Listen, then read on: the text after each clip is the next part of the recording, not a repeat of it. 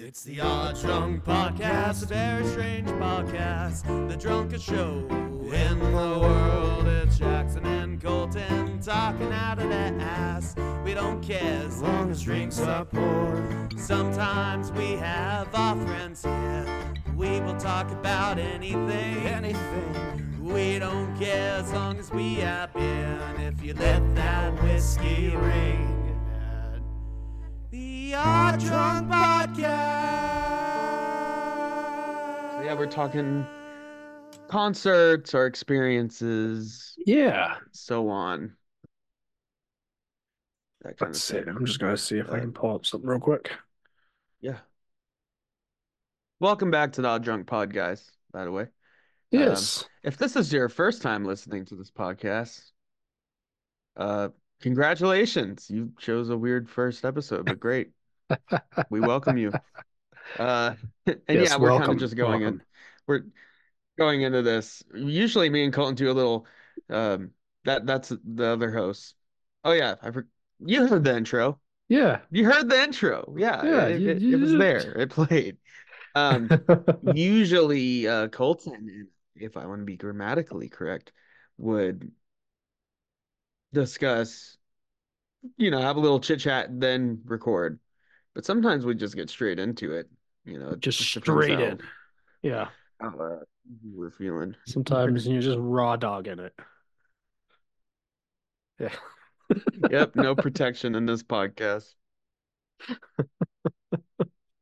No protection. No thought. No afterthought. Just words. Just words.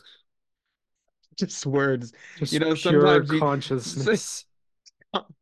Sometimes you get to those episodes where you're like, I don't know if we've discussed this, but just like internally, I'm just like, okay, I just gotta spin the wheels, say some words, try to say some big words, you know, and um, reach an hour or so of content, and then, and then you're good.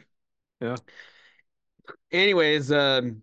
Yeah, it's good to be back, and we've got a fun episode here. Uh, we've never really we've talked about this stuff before a little bit, and uh, yeah, uh, but not. But we never not dedicated a whole episode to it. No, so yeah, we're talking about concerts, or you know, music concerts, and it, there's a wide array of things we can talk about there, and just our experiences and the different types of things going on with that.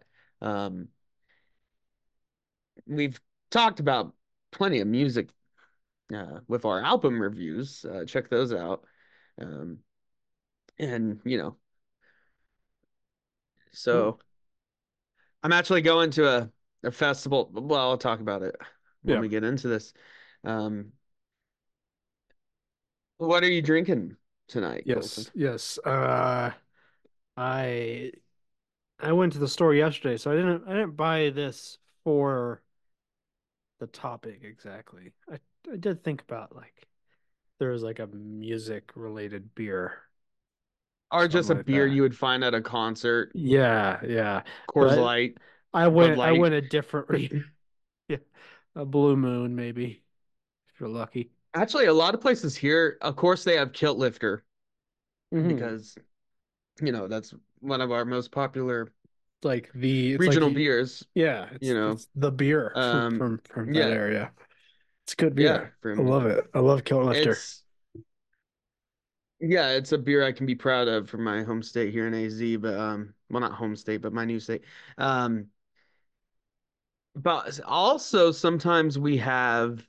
I've noticed that a lot of concerts and stuff. We'll have Kona Brewing, Kona, oh. um, the Golden Wave Ale, which I oh, love. That's a pretty good stuff. one. I like Kona. Anyways, I didn't mean to sidetrack you. But... yeah, Kona's good. Uh, no, but I've got from uh, Wibby Brewing. They're out of uh, Wibby. Wibby, yeah, they're out of Denver. I've got their nice. um, Moondor Dunkel. Uh, Explain. Uh, a Dunkel is a type of dark German style lager. Um, oh yeah, okay. Yeah. Have we had one of those here? I don't think we've had a Dunkel on the show before. I'm not sure. Maybe once. Yeah. Not once in over, what, one hundred sixty episodes or whatever we're on now? It's been on, yeah. But Wibby, they, they do good stuff there. They specialize in German-style beers. So it's their main thing. Nice.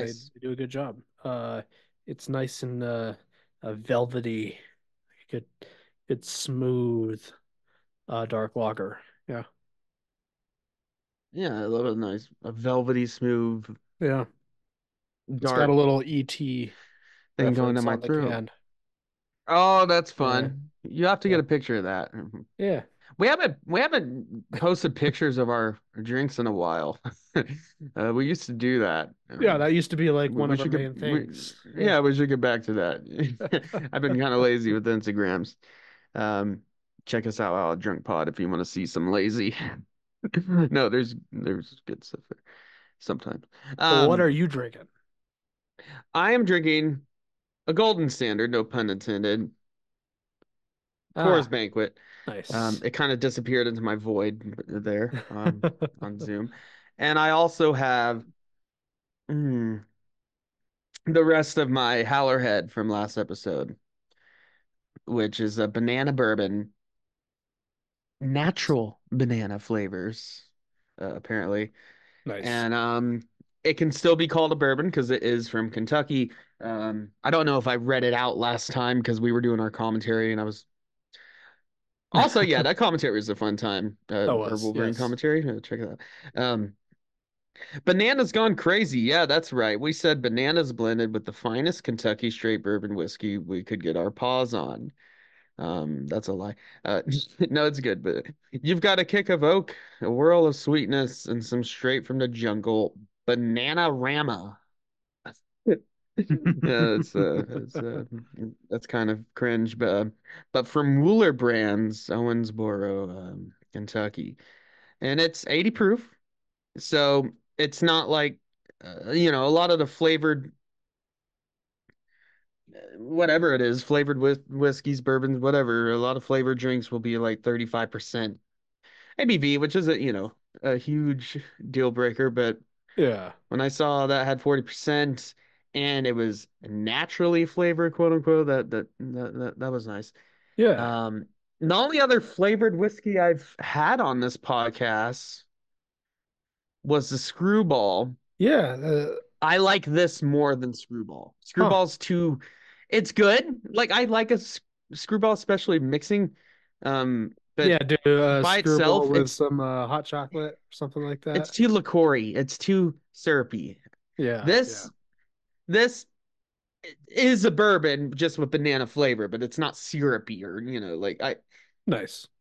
That kind of discuss the syrupiness of uh, a lot of drinks like that is a huge turnoff to me. And, you know, I, I'd rather not bother with it. But Screwball right. is pretty good. I like Screwball. I'm not ragging. Yeah. I don't know. Yeah. I'm just particular. It's more of a mouthfeel. You know. Yeah. That's what she said. Uh, anyways. Yeah, we're here to talk about uh, concerts. What concerts we've been to, and yeah, we're not gonna. There's no way I'm gonna remember every yeah, single fucking is... thing. But this is just a discussion because I, it's something I've been wanting to do an episode on. I'm sure you've thought about it too. Yeah, um, absolutely. Just, uh, because we have experiences that we shared together that will be fun to discuss here. Um, but before we get into the main topic, yeah, uh, we haven't done this in a while. Uh, because we have Morning Oddities, our spinoff show, which we've been slacking off on. But we've been getting a That's lot okay. of our uh, chit-chat out on that podcast. Yeah. Um, but we haven't done it in a little bit. We're still doing it. We're going to get back on it. But um, so it's a good opportunity to get some chit-chat out. Yeah. Uh, is there anything you would like to talk about? Oh, get your tangents uh... out of the way. Off the top of my head, uh, did you see the Nintendo Direct from yesterday or the other day? Uh, they put I... out Nintendo did a Direct. Um, not a lot of really cool stuff, but there was one standout, and it, this got just announced for all platforms on the same day. Is they're doing a remastered uh, bundle for the original Star Wars Battlefront games. Oh, I saw that. Yeah, yeah. That's coming out on all. I know, yeah. It's coming on PlayStation too. It's gonna be on right? yeah, so. all, pretty pretty much all platforms. Um, but um, it's gonna have some uh some new um additional maps. It's gonna have um you're gonna be able to play the uh um hero uh uh what's it what's it called the hero deathmatch. Um, you're gonna be able to play that on mm-hmm. every map now instead nice. of just in Mos Eisley. So that's pretty cool. Um.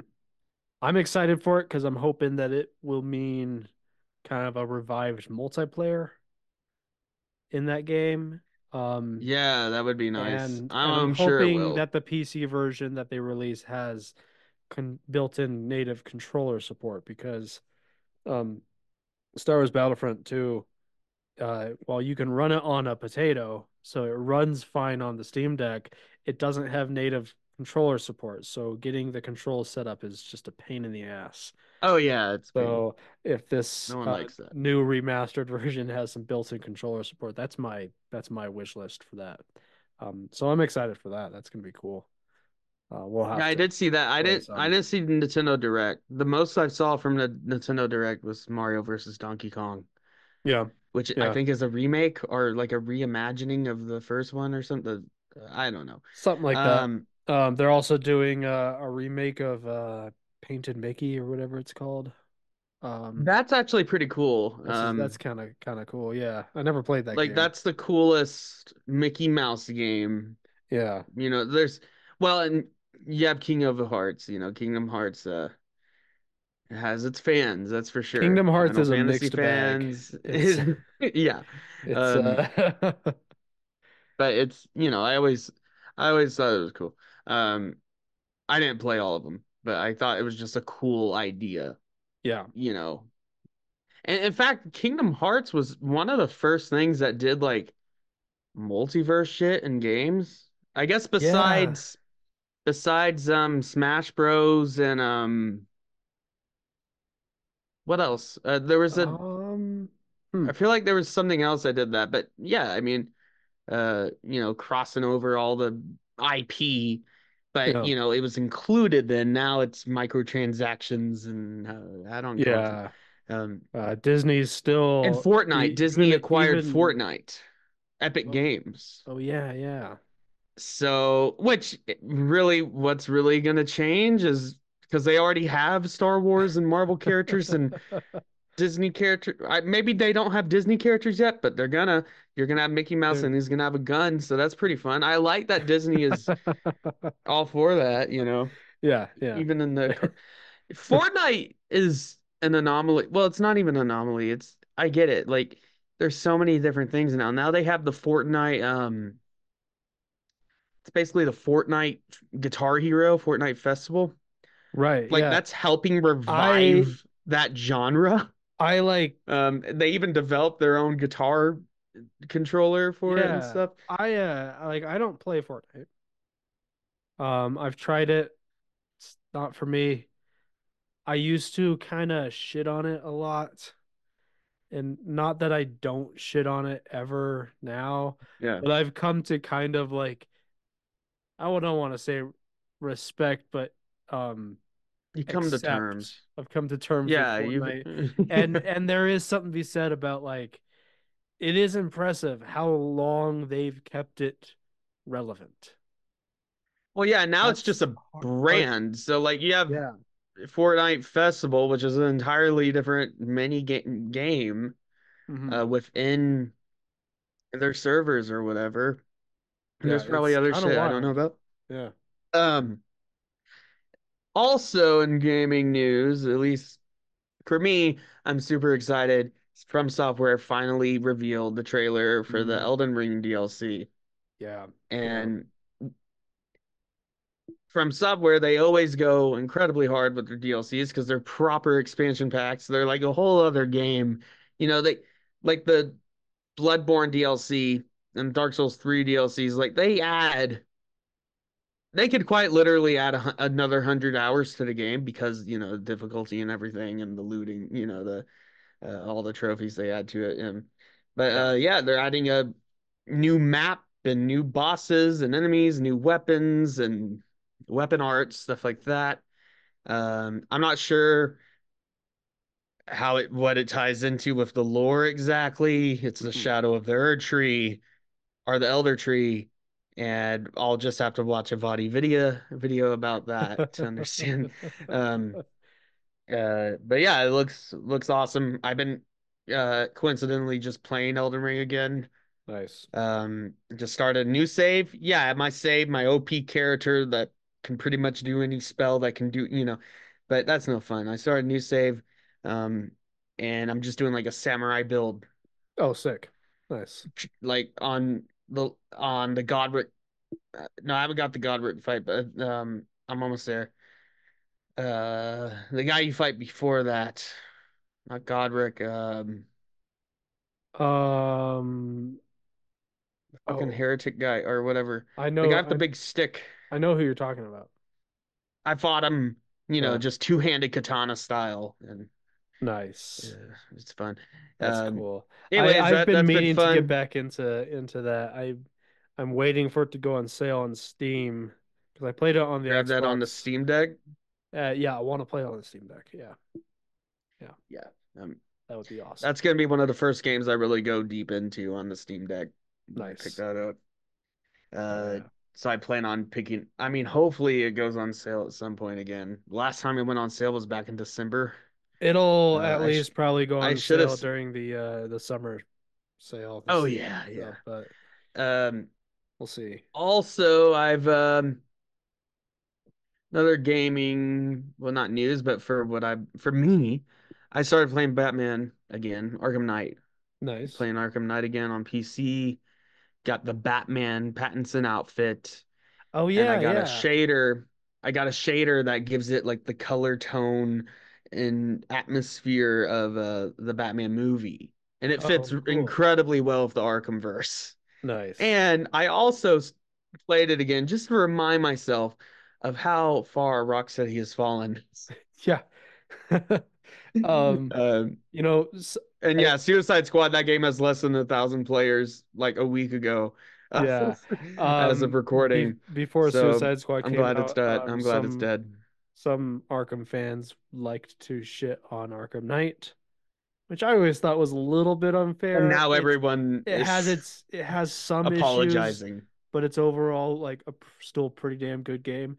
Um and yeah, now now you can't shit on Arkham Knight. And no, and if to. anything, the, the main thing people sh- shit on about that game was just oh, too much Batmobile tank fights. Yeah, and there you is know, too much. Rocksteady didn't know fights, when to but... stop. They didn't know when to stop with the Batmobile. Yeah, and you know the same thing, kind of. Was, well, not as bad, but like with Spider-Man two with the um, the wingsuit.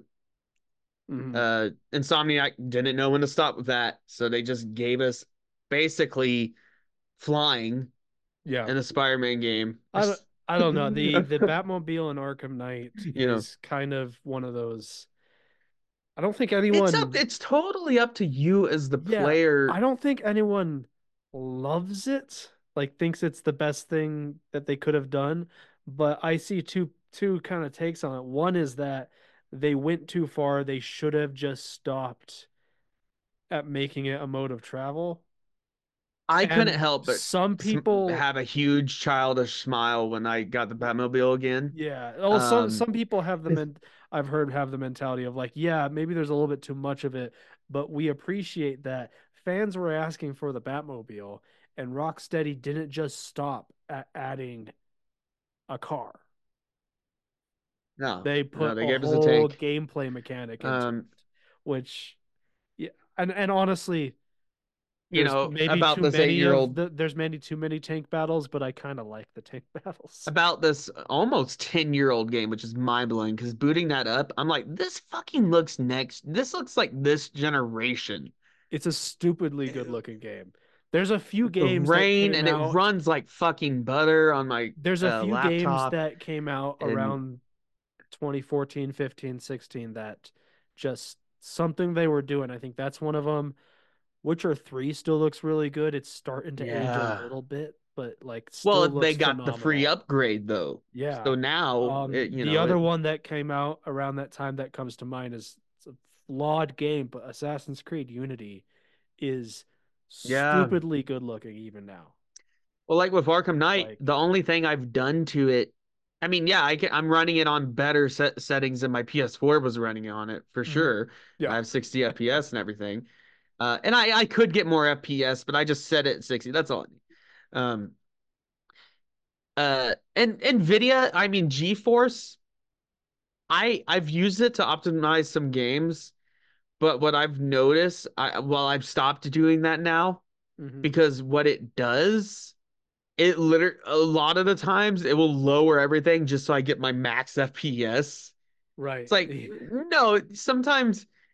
There's a line you cross where you yeah. don't want to sacrifice quality for F P S at a certain point. Like as long as I'm getting my sixty, uh, yeah, you know, like, and it's it's, it's it's not a multiplayer. Now multiplayer games, that's different. I would yeah. sacrifice graphical fidelity if I had to. And I to, and uh, I understand some F P S. Kinds of games you want max F P S multiplayer, maybe stuff like or yeah, like, like with Elden, Elden Ring, Ring. But I would be willing. I would I would say for most games, like ninety-five percent of games, sixty F P S is all you need. Yeah. More no, yeah. is nice, it, it, but you don't need more than sixty. But there's some games where, especially if you have a you know limitations, you don't have the best system, you know, whatever. Uh, there's some games where I'm cool with a forty, a solid forty oh, F P S. Absolutely. Because I rather have it be the cinematic experience, you know, mm-hmm. high graphical fidelity, you know. Yeah. If it's just uh, a single-player story game, forty, you know, like Red F P S Dead two, is... that doesn't need to be sixty F P S. Yeah. forty I F P S want that to look beautiful. Usually fine. There are there's exceptions. There's more exceptions than like yeah. sixty F P S. There's Um, but uh, like on the Steam Deck, um, you can you can manually set um, uh, through the Steam O S um, what F P S you want it to cap at. Right. Yeah. And um, what I do for most games, unless I think it needs more and I think I can get more F P S out of it, I cap it at forty usually, because for a lot of games, forty is perfectly fine, and I'd rather have a stable forty than an unstable sixty. Right, yeah. So, like, I think uh, I told you uh, uh, Phantom Pain is one where, I mean, you can run it at sixty F P S on the Steam Deck pretty easily, but if you, oh, yeah, cap, if you cap it at forty, game. It never once drops below forty on high settings. And it's and see, smooth as butter. It's great. And yeah, if you turn the F P S counter off you, after like an hour or so of playing, you would not fucking know the difference. As Honestly, long as it's consistent. I find that if I play without the F P S counter, I care a lot less about F P S. Well, until you get like those crazy drops or something. Yeah, then, yeah, you know, that, you, you, you notice it sometimes. I mean, to like, the I to find the, myself caring more about to the my trained, frames when I actually the trained, have a frame counter on. The trained gamer's eye when I need a frame counter, but you kind of turn that off when you don't have fun. Yeah, yeah. yeah. Ja Jackson over here would be will be playing Elden Ring on his uh, on his P C and and be like, whoa, it just dropped down to fifty-eight frames. He can tell. Well, yeah, in the middle of boss battle, man, you you, you gotta you can have tell. That, you know? Yeah, yeah. But. Uh, like uh, the older From Software games that which were made for P C originally, like I was playing Dark Souls three, running at sixty F P S. There's some weird graphical shit that happens. I mean, it's mostly ironed out now. Yeah. Uh, but, um, well, there's like games, the physics, uh, you know, because uh, it wasn't um, supposed to run that good. Creation Engine games, so Skyrim and Fallout. Oh, yeah. And all of them. Um, you cannot. They just break. You you have to mod them to get them to run over sixty. And it's because mm-hmm. the physics system the physics in the game is breaking. Tied to the frame count. So yeah. when you start running stuff over sixty F P S in Skyrim, everything speeds you up. You get and really wacky get weird, physics stuff just happening. Wacky physics, yeah. yeah. which you already have anyways, but you know. So and, and with worse. games like Skyrim, you you have to mod it to get it. They they usually Bethesda has put um in the past uh built-in frame caps into the like the coding of the game. So they right. basically have V-Sync built in. You have to go into the I N I files to disable it. You can't disable it in game like regularly. Um, but here's a little tip for if anyone's listening and wants some extra frames out of Skyrim if you're playing on an older P C, disable, go and manually disable the V-Sync in Skyrim. Oh, yeah. And then that shit off. Enable the V-Sync in if, if you have NVIDIA or anything like that, your built-in graphics card mm-hmm. V-Sync. Use that one instead. You're going to get like an extra ten frames out of your P C, even yeah, on yeah. like old shitty P Cs. Yeah, like potato P Cs. Anyways, that's enough uh, yeah. gamer talk. We um, should probably drink for that. I drank. I'm drinking, I ain't by default. Yeah. Because um, I am actually I'm actually off tomorrow. I have to oh, come nice. in Saturday, do a half shift. Oh yeah, not a big deal. Doing one of those but, um, things, yeah. Yeah, but I'm off tomorrow. I don't have um, to be at work uh, until I don't have to leave until nine o'clock tomorrow. Oh, nice, is, nice. Usually I have to be oh. at work. Like uh, I have usually have to leave a little bit early, earlier than that. But on um, Fridays we're open half an hour open later. later. Which means I get oh, okay. to come into work half an hour later. Yeah. Which is nice. Cool. um, But yeah, tomorrow I am off because I am going, me and my girlfriend are going to the Innings Fest in Tempe, Arizona. Hmm. Uh, we went to it last year. Last year, um, Weezer played, Green Day, Eddie Vedder solo. Right. I remember you going um, to that. Yeah. Fucking... Pretty Reckless was there. That was good. Sick. Um, yeah, it was a good time. And, you know, they released the schedule uh, for uh, last summer, like sometime in July or August when they released the schedule. And we were like, well, if there's any bands that, you know, are worth seeing, we'll, you know, uh, we'll go for it. And, um, mm-hmm. So some of the headliners, so we're going tomorrow, and some of the bands playing that caught my attention was three eleven, which is one of my favorite bands, honestly. And I They're only cool. recently got into them a couple years ago, but anyone that doesn't know what three eleven is, just search it. Yeah. And Red Hot Chili Peppers are headlining. Oh, and sick. I've never seen them before. I mean, I haven't seen any of these bands before. And is, you know, my history of Chili Peppers, I like a lot of their songs and albums like Stadium Arcadium, Blood Sugar oh, yeah. Sex Magic. I don't really like Anthony Kiedis that much. yeah.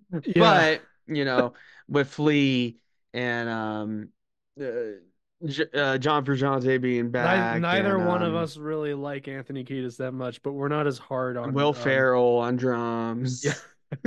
We're not a, we're me um, you and me aren't as hard on on Kiedis as uh, no no no Jesus no no we're not um but yeah but also I mean yeah they sound like a great band to see live and oh hell yeah they're right here in town basically um so yeah go into that tomorrow um it's gonna be an all day thing basically um, oh yeah that's awesome yeah and I'm super stoked for three eleven and Greta Van Fleet is also playing. And yeah, I have okay. very, uh, to anyone that likes them, I don't want to yuck your yum. I have a but coworker just... who really, really, really likes them. And I understand and he plays them at work why a lot. You like Greta them. Van, Greta Van Fleet is, here's, here's, right? here's the, I think but they it's have just... a few pretty good songs. Yeah, no, but it's good when, old classic rock and roll, and, and they and they have a few songs that I think are too much so legitimately like pretty solid songs. They're yeah, well, guitar riffs, good melodies. They're very they, they're good at what they do. But when you listen to them for more than like five songs in a row, you realize that most of their songs are the same.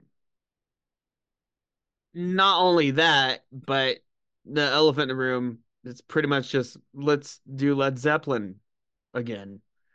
Yeah. Even though the singer claims that he was trying to emulate uh, Steve Tyler. Um, well, I don't I, hear I'm, it. I hear Robert Plant. I'm not gonna. Know. I'm not um, gonna shit on them too much for that. That similarity there. I think. I well, think that's Zeppelin okay. ripped blues artists off yeah. when they started. I think it's so. okay that but, they resemble Zeppelin a bit. Um, but for people, there's people that really get hung up on that, and they're like, I, "I'd rather just listen to Zeppelin." I'm like, "Yeah, me too." Yeah. But people that like them because of that, they're like, "I." It's nice to hear a new rock band that sounds like the classics. Yeah. So I totally I, understand it. I, I totally think, get it. Uh, I, I don't listen to them on the regular. Make, it's going to be fun to see them live. To make um, the um, the Aerosmith comparison, because Aerosmith is another band where I like some of their songs, but I generally think... Yeah, well, you're going to listen to deep tracks. Yeah. Find um, better stuff there. There's some good deep tracks, but I generally think they Aerosmith, a lot of their stuff is pretty samey. Yeah, it's my main, it's my really my main problem with them. Uh, so I think uh, well, you could say the what, same for like A C D C. What Greta Van Fleet is from me listening to them is they are if Led Zeppelin had the creative um, uh, capacity of Aerosmith. It's the Wish brand Zeppelin. It's it's it's yeah, but it's still gonna be they fun. Can, I'm excited. They can do the Zeppelin you know. sound. But they don't have the range and like the creative range. That right. That's yeah. that's the difference, I think. No, but they have some cool songs. They have a few ones I oh, yeah. I've um, into liking. A new band, a new rock band I've I've just got into like a couple weeks ago. Um, I saw, you know, Justin Hawkins, he has a YouTube channel. He's the singer from The Darkness. Mm, he does yeah. like mm-hmm. blogs and like reviews of songs and whatever. Um So Caleb just um yeah uh our buddies are uh, little laddie ladies um uh, yeah yeah join yeah we could have a guest here if he's if he has any balls um anyways stop anyways uh, what was it oh yeah so he I saw one of his videos Justin Hawkins Rides Again, a great channel, great YouTube channel. Like I only I knew about The Darkness from their one big song way back then. Mm-hmm. Uh, the I, I, yeah, I can't say I'm love. super familiar. I'm like I've I only knew that one song. I've heard of The Darkness, and I saw him. He played at the Taylor Hawkins tribute show and stuff, and sang Van Halen. He was really good. Mm-hmm. But then I saw his YouTube video, and I was like, "Wait, is that that guy?" But anyways, I I I watch his stuff. Uh, fairly regularly now. Um, but, uh, well, why would you, but, um, he did a review on his new band and he was like, oh, this is real. He was like, now this is proper rock and roll and whatever. Uh, and it was this band called The Warning and, um, The Warning, it's a three piece band, three sisters from Mexico. And most of their songs are sung in English. They have some Spanish mm-hmm. songs, but um, damn, I, yeah, I would recommend The Warning. Oh, uh, yeah. In fact, uh, you know, they could potentially show up on album review at some point. Um, really good stuff there. They um, what's so cool about them? I think one of their first YouTube videos they did was a cover of Enter Sandman when they were like fourteen. Oh, sick! And apparently. They had offers from Nick and Disney and Nickelodeon and stuff, and they rejected all of them because they wanted to be independent. They wanted to have a real sound and not just be produced crap. Um, so they made a name for themselves, and uh, yeah, wow. really good stuff. You know, That's just awesome. a really good hard rock joint. But they've gone into more poppy stuff, but it's it, it's a lot of fun. Definitely recommend The Warning. Um, Yeah, great stuff. Just wanted to give them a shout out. Yeah. Uh, new band I've been listening to. Hell yeah. Um, where was I going with that? I don't know. I don't know. Um, just want to give a shout out. um, but yeah, um, yeah, excited for the Innings Fest. And I'll tell you, last year, uh, when Eddie Vedder played, it was like forty-eight degrees, and he was like, damn, isn't it supposed to be warmer here? You know? But this guy uh, fainted in the crowd and passed out, uh, and he stopped the show, and uh, he even like came down by the crowd wow. and stuff to make sure he was okay. That's awesome. Um, and he had not, not awesome that the fucking guy that passed out. That's no, but awesome that Eddie Vedder is a cool guy. He had a fucking pitcher from a red. He had a ex pitcher from the Red Sox play a song with him. Oh, uh, sick! I don't know who. I can't I, remember I got. Who I gotta was. say. I gotta say a slight a slight side thing here. Um, I am. This is the only time of year that I'm jealous that you live down there, uh, because spring training just started. Uh. Yep. and uh that's that's yeah cool. I might try to see the yeah. Cubbies play. Yeah hell yeah yeah yeah the Dodgers yeah. just played their first game uh today as we're recording this, and they kicked the Padres ass, and I know it's just spring training, but it's good to see the Dodgers do good on the first game. Right. But um, um but yeah yeah I'm excited for that. um We could talk. I don't know how we open this up. You want to talk about some of your favorite experiences or concerts you've been to? Yeah, I want to start. I want to structure start. this a little bit. I thought about no, this structure slightly. it. Yeah, I I say I thought about this slightly. I I gave like a minute of thought of it about this earlier in the day. Um, I want to start with we're go, we can go back and forth on this. Uh, early concerts. For us early yeah let's, yeah let's let's yeah, go back sure. a little bit, and then we for can sure. move our way move um, our way up into other topics here. Um yeah one of um one of my earliest concerts that I can actually remember, um I saw man okay I'll talk about this um yeah. this one I saw the Foo Fighters at a big stadium, you know, nice. So it's not my favorite type of concert, but I still remember this concert because it was just me and my dad, and um, oh, saw yeah. the Foo Fighters, this band Supergrass open for them, and um, yeah, it was a real good time. That was my first time seeing the, uh, you know, the Foos, some of, some of my favorite, and... one of my favorite concert stories ever was just uh, me and my dad going to a concert. Yeah, and I mean, I don't have anything. Cool. in particular special about that story. That's one of the earliest ones. I also remember me and my dad went and saw Santana, Carlos Santana. Oh, sick. Um, also at big state at B O K Center in Tulsa, this big uh, stadium. Oh. And um, yeah, that was that was a lot of fun. But my most like out of all my earliest concerts, um, one of my most One I uh, I always think about, even when I like when I'm going to um other shows, ballrooms, stuff like that.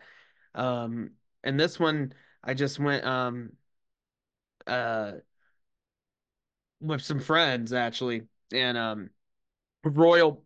Well, this one isn't really one of my early ones, but it's one I always think about yeah. every time I go to a show.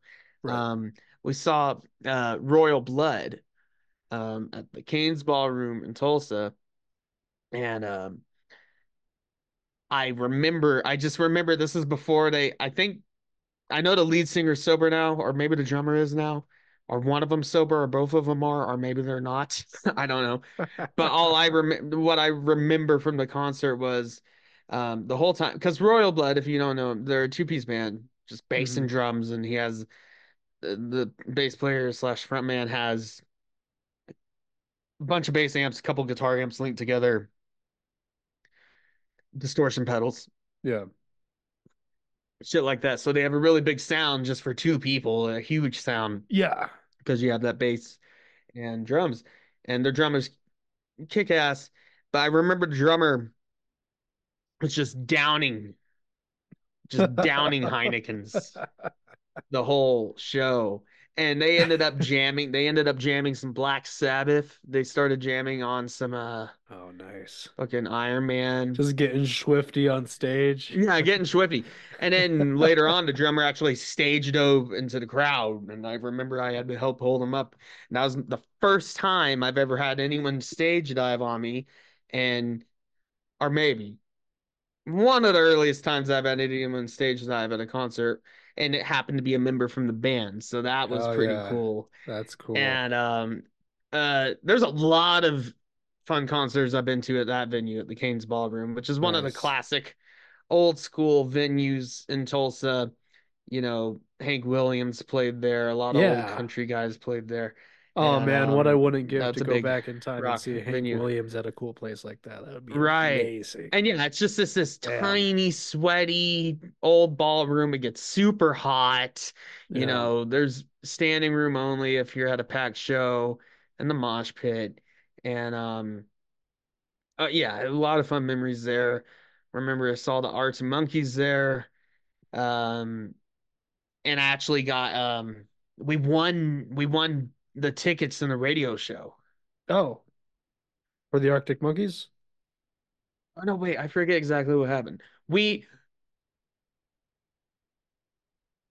we got them from the radio show from this guy that couldn't go or something. He was selling them. Oh, it was something like that. Yeah. And, um, we actually got to meet them and get their signatures. I have, it's back home, but I have their C D with their signatures on it. Oh, cool. The Arctic Monkeys.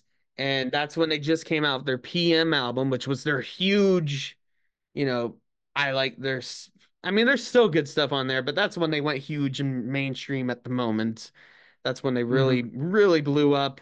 Yeah. So they came with that album. So it was packed. People were going crazy. You know, girls were fainting and everything for Alex, Alex Turner and everything. And yeah, that was a real fun time. And I just remember I bumped to one of these girls from my high school, and she's super short. She's only like four, four foot five or something like that. It's really short. And um, uh, I helped her, you know, where she could see. Because uh, wow. of course at concerts, this is a mainstay. Yeah. Uh, there's always a taller guy, and he's always in front of you. Yeah, of course. It's always the rule. Now, if you're that tall guy, for one, fuck you. But also, two, I know you can't help it. But also, why do you have to stand in front of the short people? Why does it always seem that way? I know it's intentional. I, I've seen the memes where it's like the tall guy at the concert, and he's like, "I'm sorry" or whatever. Yeah, uh, on the back of his shirt. You know, right. Um, uh but there's always a tall there's always a tall guy in front of you, um and you have to move, and then another tall guy gets in front of you, and you have to move again and shuffle around yeah until you get the best spot. I'm not tall, but I'm not sure. I'm pretty average height, I, I guess. I'm uh, okay um height, you know, five ten, uh not tall, but tall enough where I can peek over and whatever. Yeah. Um, yeah, I'm, where it's not I'm, a huge issue for me. You're like I'm, six two. No, so no, just six, or just about just six. six. Um, so, so yeah, so you're in a tall, similar boat, but where you tall, can... but still, still in the average range of tall. Not, yeah, so there's always gonna be a guy taller than you, but average. You're tall enough where you can move to the next, the shorter guy or whatever. And yeah, yeah, I feel sorry for short people at concerts, you know, especially when you're in general admission. Yeah, yeah. um. You know, that's rough. But um oh man. Yeah. I one of my I, um you, you talk about yours, but I want to talk about one that uh, we've yeah, both I, been to. Well, you know, I want to mention some of the, the early I, I wanted to start by like we should get out some of these early concerts, because like I don't have a lot of stories about these concerts. I don't have any I cool, was, like crazy cool young. stories about them. No. Um, the first concert, well, yeah, I wasn't doing I anything know crazy. I went to, but I don't remember it because I was very young. Uh, but I know I went to this concert. I went to James Taylor. Nice. Um, uh, I remember uh, when I was in elementary school, I did cross country. In elementary yeah, school cycling. And we did like this uh charity five K thing we participated in, and at the end of it uh Joan Jett played. That's awesome. I, I remember that that was pretty cool. um R E M was when I was like in middle school. I saw R E M. Um they were meh live, which is a bummer because R E M is pretty cool. Well, every time you told me about them, you said it was just way too much preaching and politics, right? There was a lot of that. Yeah, it was a yeah. Yeah. Um come on, Michael. Uh but I I think the best early concert ever that I went to was Neil Diamond. at the Staples Center.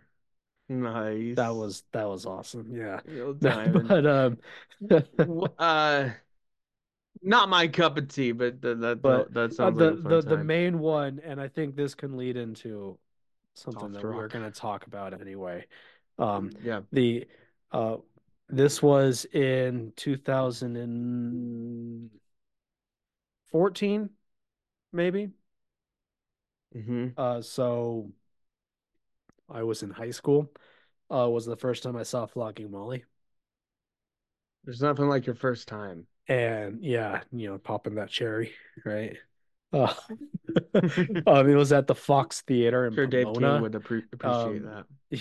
Yeah, it was at the Fox Theater in Pomona, and they had um, a band opening from their German punk band called Donuts or Do Nots or Donuts, or I don't know how you, how you mm. pronounce it. Um, and I rem they were.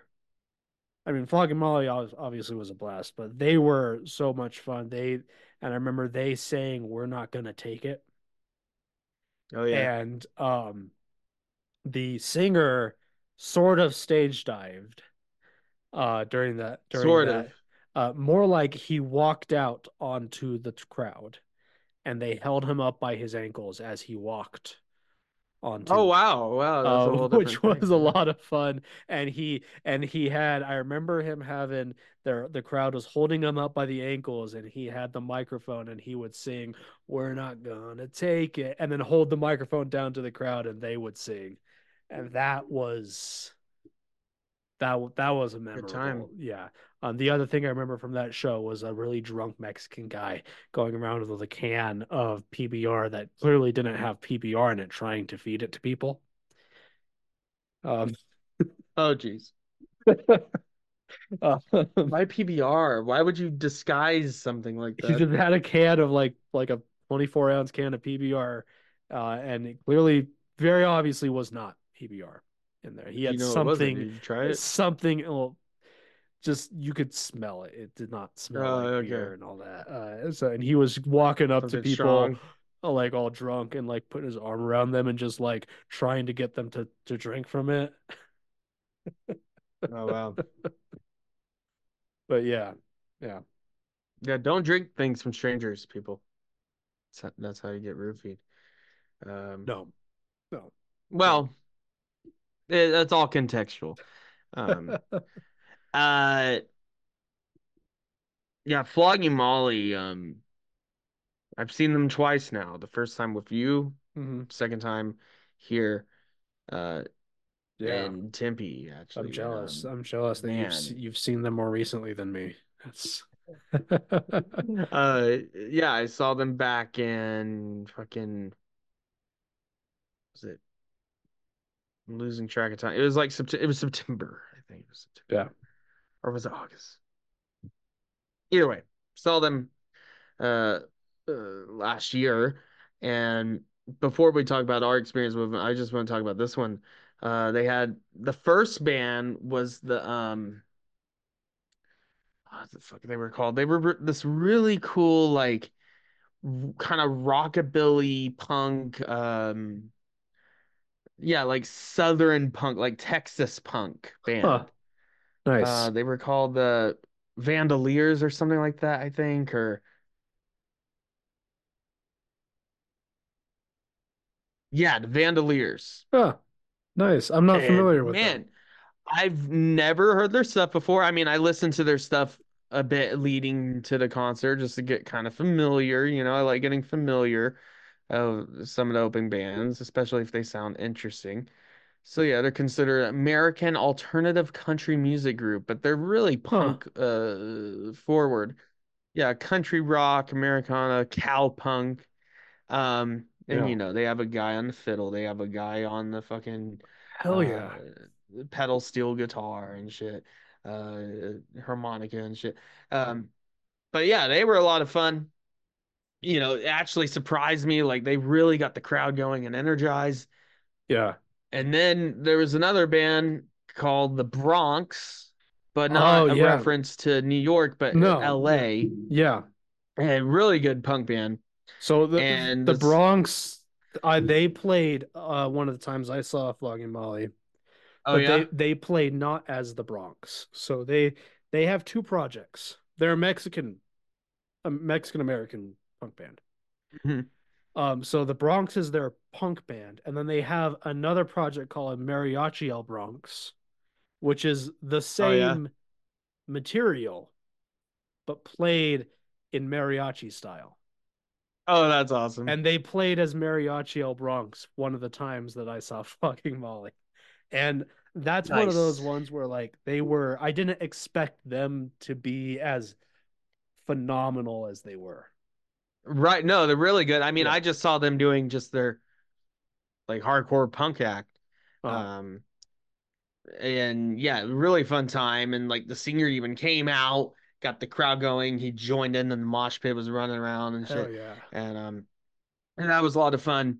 And then Flogging Molly played, and of course that was amazing. And that was the first time I actually saw um Dave King's wife play along with them, because when we saw them, she wasn't there. She couldn't play. I forgot for what reason. Um, I swear she wasn't there. Uh... Maybe I was too blacked out. I don't think I she was there. She was there. They had another. They've never. Was she there? I've never seen them play without her. She's their main fiddle player. Maybe she was, but huh. We'll talk about when we saw them. um, but either way, she was awesome on the fiddle, and then she yeah. played the freaking flute or the piccolo or whatever, and um the the tin whistle, double... yeah, yeah, tin whistle, yeah. And just amazing. And man, they played for like two and a half hours. Damn. Like they gave it their all. And then Dave King came out and did fucking Black Friday all by himself on acoustic. Then the band oh, joined in with him. That's cool. And that was awesome. Nice. And that's all, honestly, one of my favorite Flogging Molly songs now. Actually. That's a good one. Black Friday really Rule. Really good song. Yeah. Great song. Yeah, Black Friday Rule. Yeah. Um, yeah, that was an amazing time. But I remember... We we didn't get home until like because of traffic and everything. Oh because, yeah, you know. By the time we get out, we we got some Dutch Bros, uh, but we didn't get home until like fucking I think one in the morning. Jeez, we had work yeah. the next day. Yeah. Oh, geez. I or or at least I had work the next day. yeah. Oh, yikes. I yeah. don't think uh, I've been in situations did. like that. Yeah. And yeah, um, that sucked. You know, going to work the next day. And yeah, I had a little too, uh, a few too many Guinness. And Dave King was just throwing Guinnesses out to the front room. Oh, yeah. Yeah. I love that he does shit like that. Yeah. Yeah. Yeah. And uh, yeah, he was, uh, that was a lot of fun. And still, I mean, not as fun as my first time seeing him, obviously, because, well, it was still a lot of fun. I would just say, like, Flogging Molly, I would see them a third time, I'll see them a fourth time. Same yeah. as you. Like there is I've seen them so great live. Six or and... seven times, something like that. And yeah, I want to see them again. Um the first time was they just the, the... energy and just man, they just put on yeah. a hell of a show. First time I saw them was the uh the what I already mentioned in Pomona with the with that German band and the the guy trying to feed people what clearly wasn't P B R. Um wasn't was uh Bro- the Bronx there? No, that was a that was a different time. Yeah. Okay. So then I saw them. Let me see if I can remember. I saw them at the Hollywood Palladium. I've seen them there, I think, three times. So the first, the, the next time was at the Palladium, and I don't remember who opened for them. um. I saw them at an amphitheater in Irvine, California. That was that was fun. They they had uh, Hepcat and uh, Gogo Bordello Gypsy Punks. Nice for them. Nice. Uh, both of them were really. Let's fun. um. um how many and, amphitheater gigs have you been to? Let's talk about that for a second. A decent number. Uh. Right. I think they can be fun. Uh, I usually prefer. I think they're more fun up and close, but like. They're know, like, well, like, yeah, let's talk about before we talk about yeah. more of our experiences. Let's talk about the different types of yeah. venues and even the different types of uh music you would see live. Um, so you have your ballroom, or what you would call it, your, you know, general admission stand in cramped mm-hmm. areas, your ballrooms, your yeah. theaters or mar- marquees, whatever the fuck they want to call them, right? Yeah. um, but your ballroom experiences, those that are most intimate, mm-hmm. those are ones, especially if you're seeing some kind of rock group or a punk group or something, typically always going to have a mosh pit, typically always going to have beers all over the floor. Well, most concerts are going to have that. But, yeah. um, you know, you have those, which are personally, they're both my favorite, and they're also the most exhausting. They, they're definitely the they most exhausting, um, yeah. especially how much you give into it and how much you want to play into Depends it. Depends on the band you're seeing. Yeah. And how much you're drinking and what band you're seeing. Yeah. Um, then you have your mid medium size, your mid-sized venues. Uh, I would say uh, the that the could also include concert halls. The that could be concert halls, theaters. Yeah, it could also include ballrooms if they're a bigger one, and if you're, yeah. and I think I would consider it part of that experience if you don't have, you're not in this general mission, if you're like in the seats or it's, something. It's you know, like a the they're rafters. like they're like big enough where you it's not as intimate. But small, yeah. they're still small enough where you still feel like you're right there. Yeah, and then you have your amphitheaters, was just, well, for one, that's outdoor. Mm-hmm. Yeah, that's outdoor. It's, I'm sure and that's, indoor um, ones exist, but I've never been to one. That's a level above that. You can have smaller, still kind of more intimate ones. Yeah, um, but usually it's gonna be bigger. And usually you have the big lawn areas and everything, and you have all the different food trucks or whatever, you know, depending on where you are. Uh, those, I still like the, I mean, honestly, depending on the context and depending yeah. on uh, who's there, playing. There can be I mean, any venue. that Yeah, there can be can bands like, that, like, right? I've seen at amphitheaters where it's like, it's actually super chill. Because like actually so like I saw Flogging amphitheaters Molly there, though and they can I saw Flogging on, Molly at, at an amphitheater, and it was um usually I like being up close in the mosh pit and everything Flogging right. Molly, but th- but this time I was with my sister and one of my um good uh, old uh, high school friends, yeah who at the time I had not seen in a couple years, so it's like we all went to see Flogging Molly, and it was cool. We got to sit, you know, sit in our seats, hang out. It was a nice evening outside.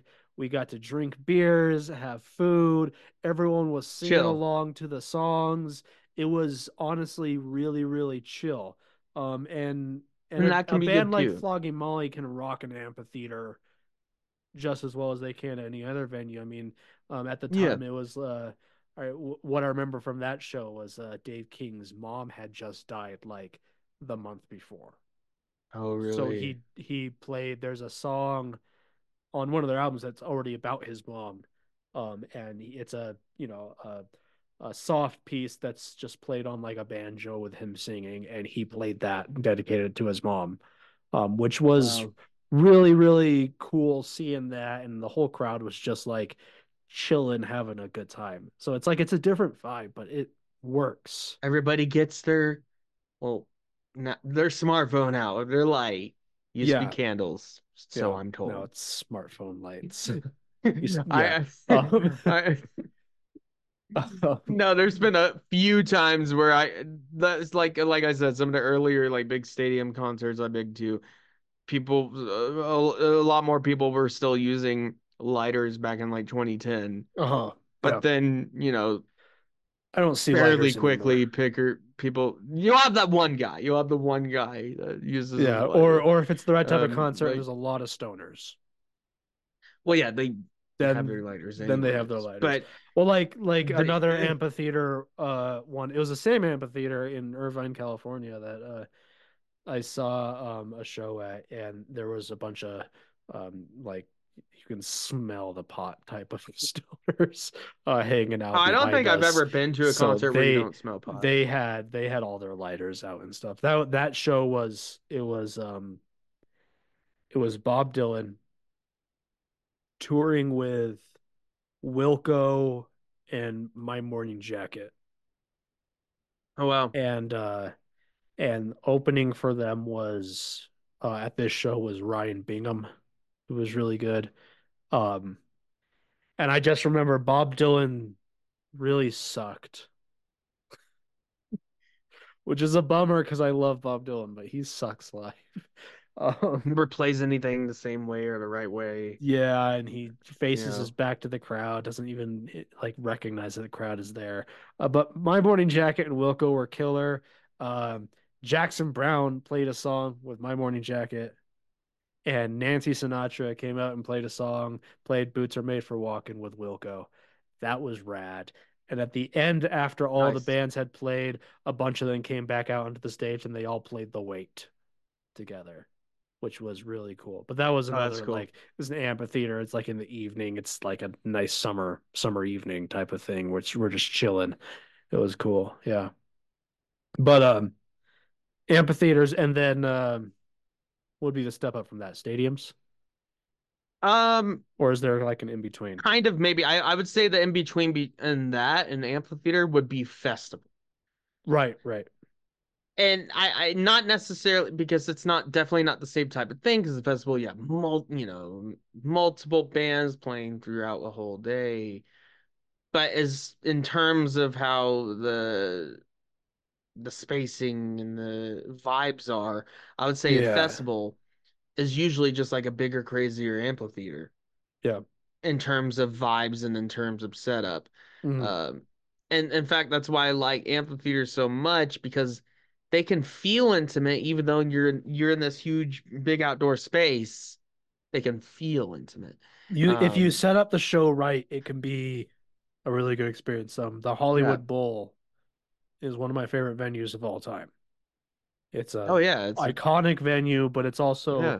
a really well built and laid out amphitheater. Um, that's where I saw our. Oh, my one of um, my favorite. Yeah. I mean, I've only been to it once, but definitely a favorite because it's just, I it's just fucking great. Red Rocks. Oh right, I've I'd never been to, to a show at Red Rocks. Uh, I saw yeah. uh, Fourth of July, baby, Blues Traveler. Yeah, that's awesome. Uh, that was awesome, man. And yeah, talk about smelling pot. Yeah, that would be that would be an awesome Red show. Rocks. Blues Traveler. Uh, yeah, Rocks. that wow. that was amazing. It was a pretty warm day. Uh, Denver or Golden, wherever it technically is, I forget. I think it's technically Golden. Mm-hmm. Um, but uh, it was actually a pretty hot day, like for Colorado at least. It was like ninety-eight, one hundred. Yeah. But then when the sun set, it, it cooled down pretty quick, and then everyone started getting cold, and you wanted the jackets and whatever, put the jackets on. And I remember, so uh, yeah, my parents came to visit, went with them, and I remember in the line going up the huge, and yeah, and Red Rocks, there's a huge set of stairs. It's like a hike getting up to the fucking yeah. venue, man. It is crazy. Like it's it's it's uh like. Be ready to, like, if you're not in good shape, be ready to be winded by it in a bit, or at least be ready to go up a lot of fucking stairs, you know?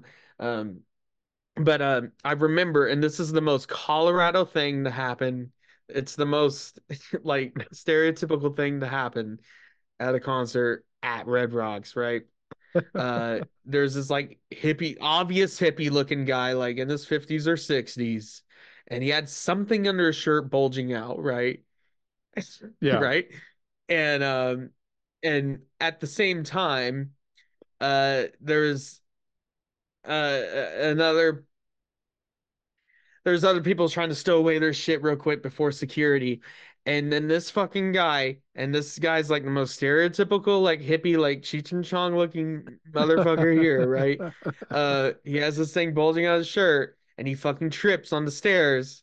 And you hear glass break, and I look over, and he had a huge bowl of weed. Just break on the ground, and I hear glass break, and I hear, oh shit! And at, it's just this whole Red Rocks at a huge, yeah, at Red Rocks show. Huge bowl of weed, Jeez.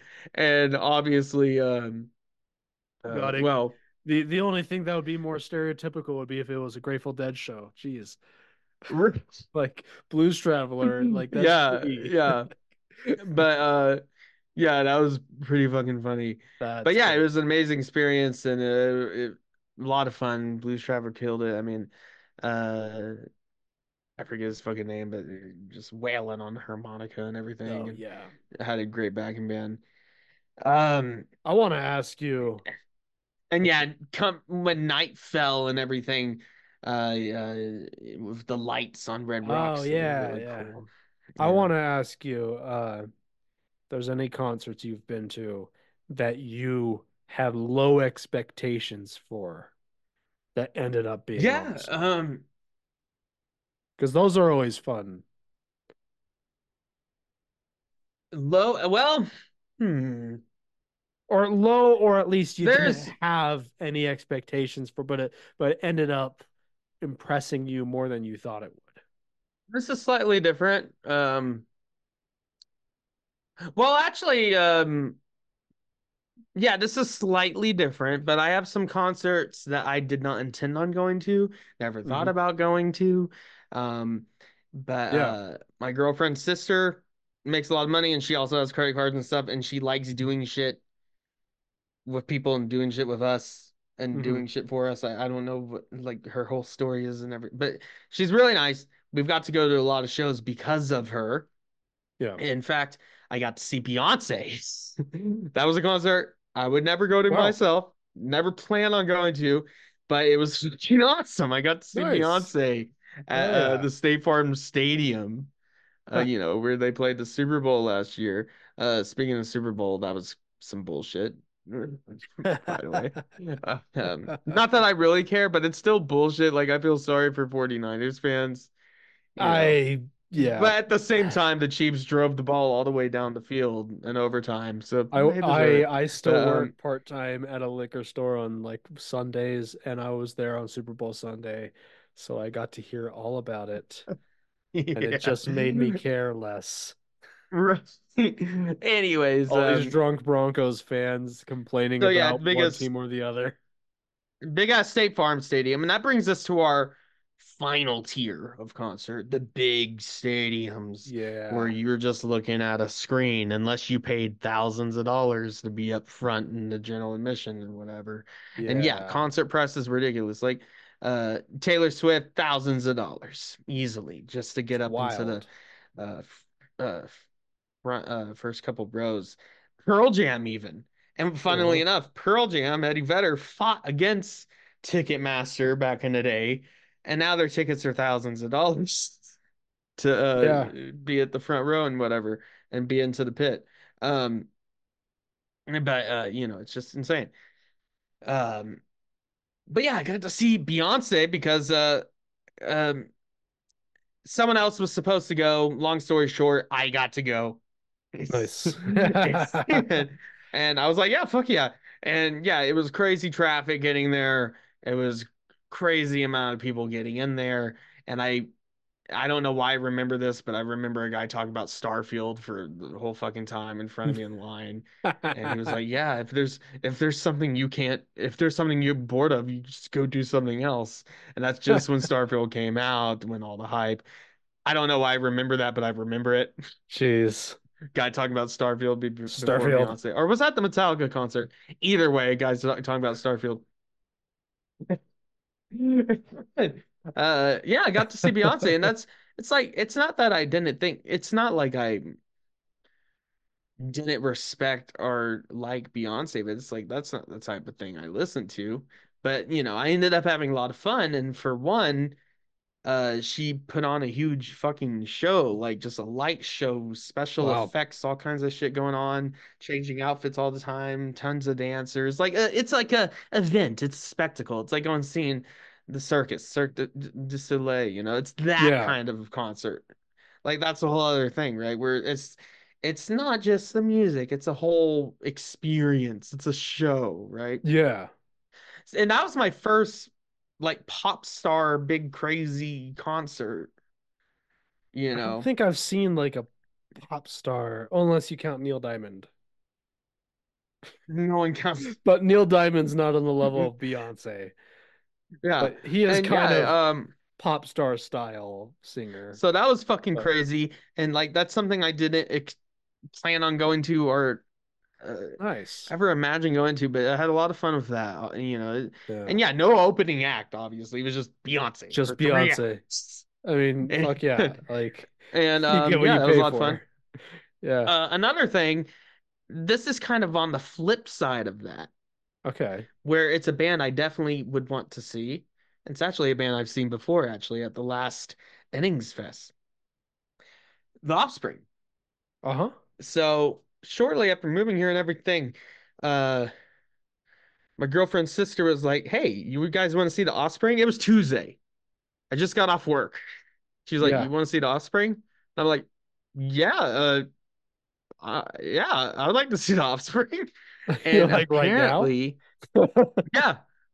So they were playing at this amphitheater, talking, nice. uh, talking Sticks Resort, and um, her sister snagged tickets for six dollars a pop. What? Because they were doing, so they were recording it live with Live Nation. So it's a live recorded concert, uh-huh. and they just wanted it filled to the brim. So to fill the rest of it up, oh, they just sold tickets dirt cheap. And they do, venues do, yeah. you know, big venues like that will do that sometimes if it's being recorded live or you know, whatever. Uh-huh. And um, and I was like, fuck yeah. And I didn't feel bad about it because it was only six bucks. And, and um, got to see The Offspring again. And I actually got to see them headline. And I got to see Sum forty-one. A little oh, bit because we got sick. There a little late, and I got to see Simple Plan, and they played the Scooby-Doo song. Nice, because they did the What's New Scooby-Doo song. Yeah, yeah. And they played it, so that was fun. And then I got to see The Offspring. It was awesome. And um, fucking uh, uh, Dexter got on the fucking keys and did um, I forget what the song. What's the song called? Not The Kids Are All Right. It was like. He did the song solo on the keyboard. It, it was uh, Heaven mm-hmm. Heaven Is So Far Away, that one. Oh, oh yeah, yeah. He did that just on the piano, and it was really cool. Nice. And everyone got their lights out, everything. And that was like one of my more favorite like amphitheater experiences, but it was fucking brutally hot. Oh. It was um uh so yeah, the sun had set by the time The Offspring were playing, but it was still like one hundred four or whatever. Oh jeez, it was really hot. Yeah, but uh, you know, I like I said, I drank the only time of year that I that, that I that I that I'm jealous of you living down here is during spring training right now. The rest and of the, the year, I am yeah. not jealous of you. Um, well, saw, it's only I, during that m- midsummer where it's really fucking crazy. But um, I saw um one time uh, it was this was a different different experience. Than like a big amphitheater. This was a little ballroom place, but um, it's the El Rey Theater in uh, L A. Uh, but this was one of those where someone had tickets and they couldn't go, so it was my mom and dad had tickets, and I was this was this was I was done with high school, but I hadn't left home yet. Yeah, that, that year I took a year gap to just work. Um. And uh, they had tickets to go see Nick Lowe. Um, uh, like uh, he does uh, "Cruel to Be Kind," uh, "What's So Funny About Peace, Love, and Understanding." He's he he he's done work with like Elvis Costello. He's an old new wave Elvis Costello. Oh yeah, type. All right, good. Um, so they had tickets to go see him for his holiday show. Um, I knew who Nick Lowe was, but I wasn't like into Nick Lowe. Anything, but my mom got sick and couldn't go, so I went with just my dad. Just because he is like, I'm not, you know, don't want to let these tickets go to waste. Let's, let's, I'm gonna take you now. Um, and damn, that was one of the most intimate, like, just quality performances I've ever, ever seen.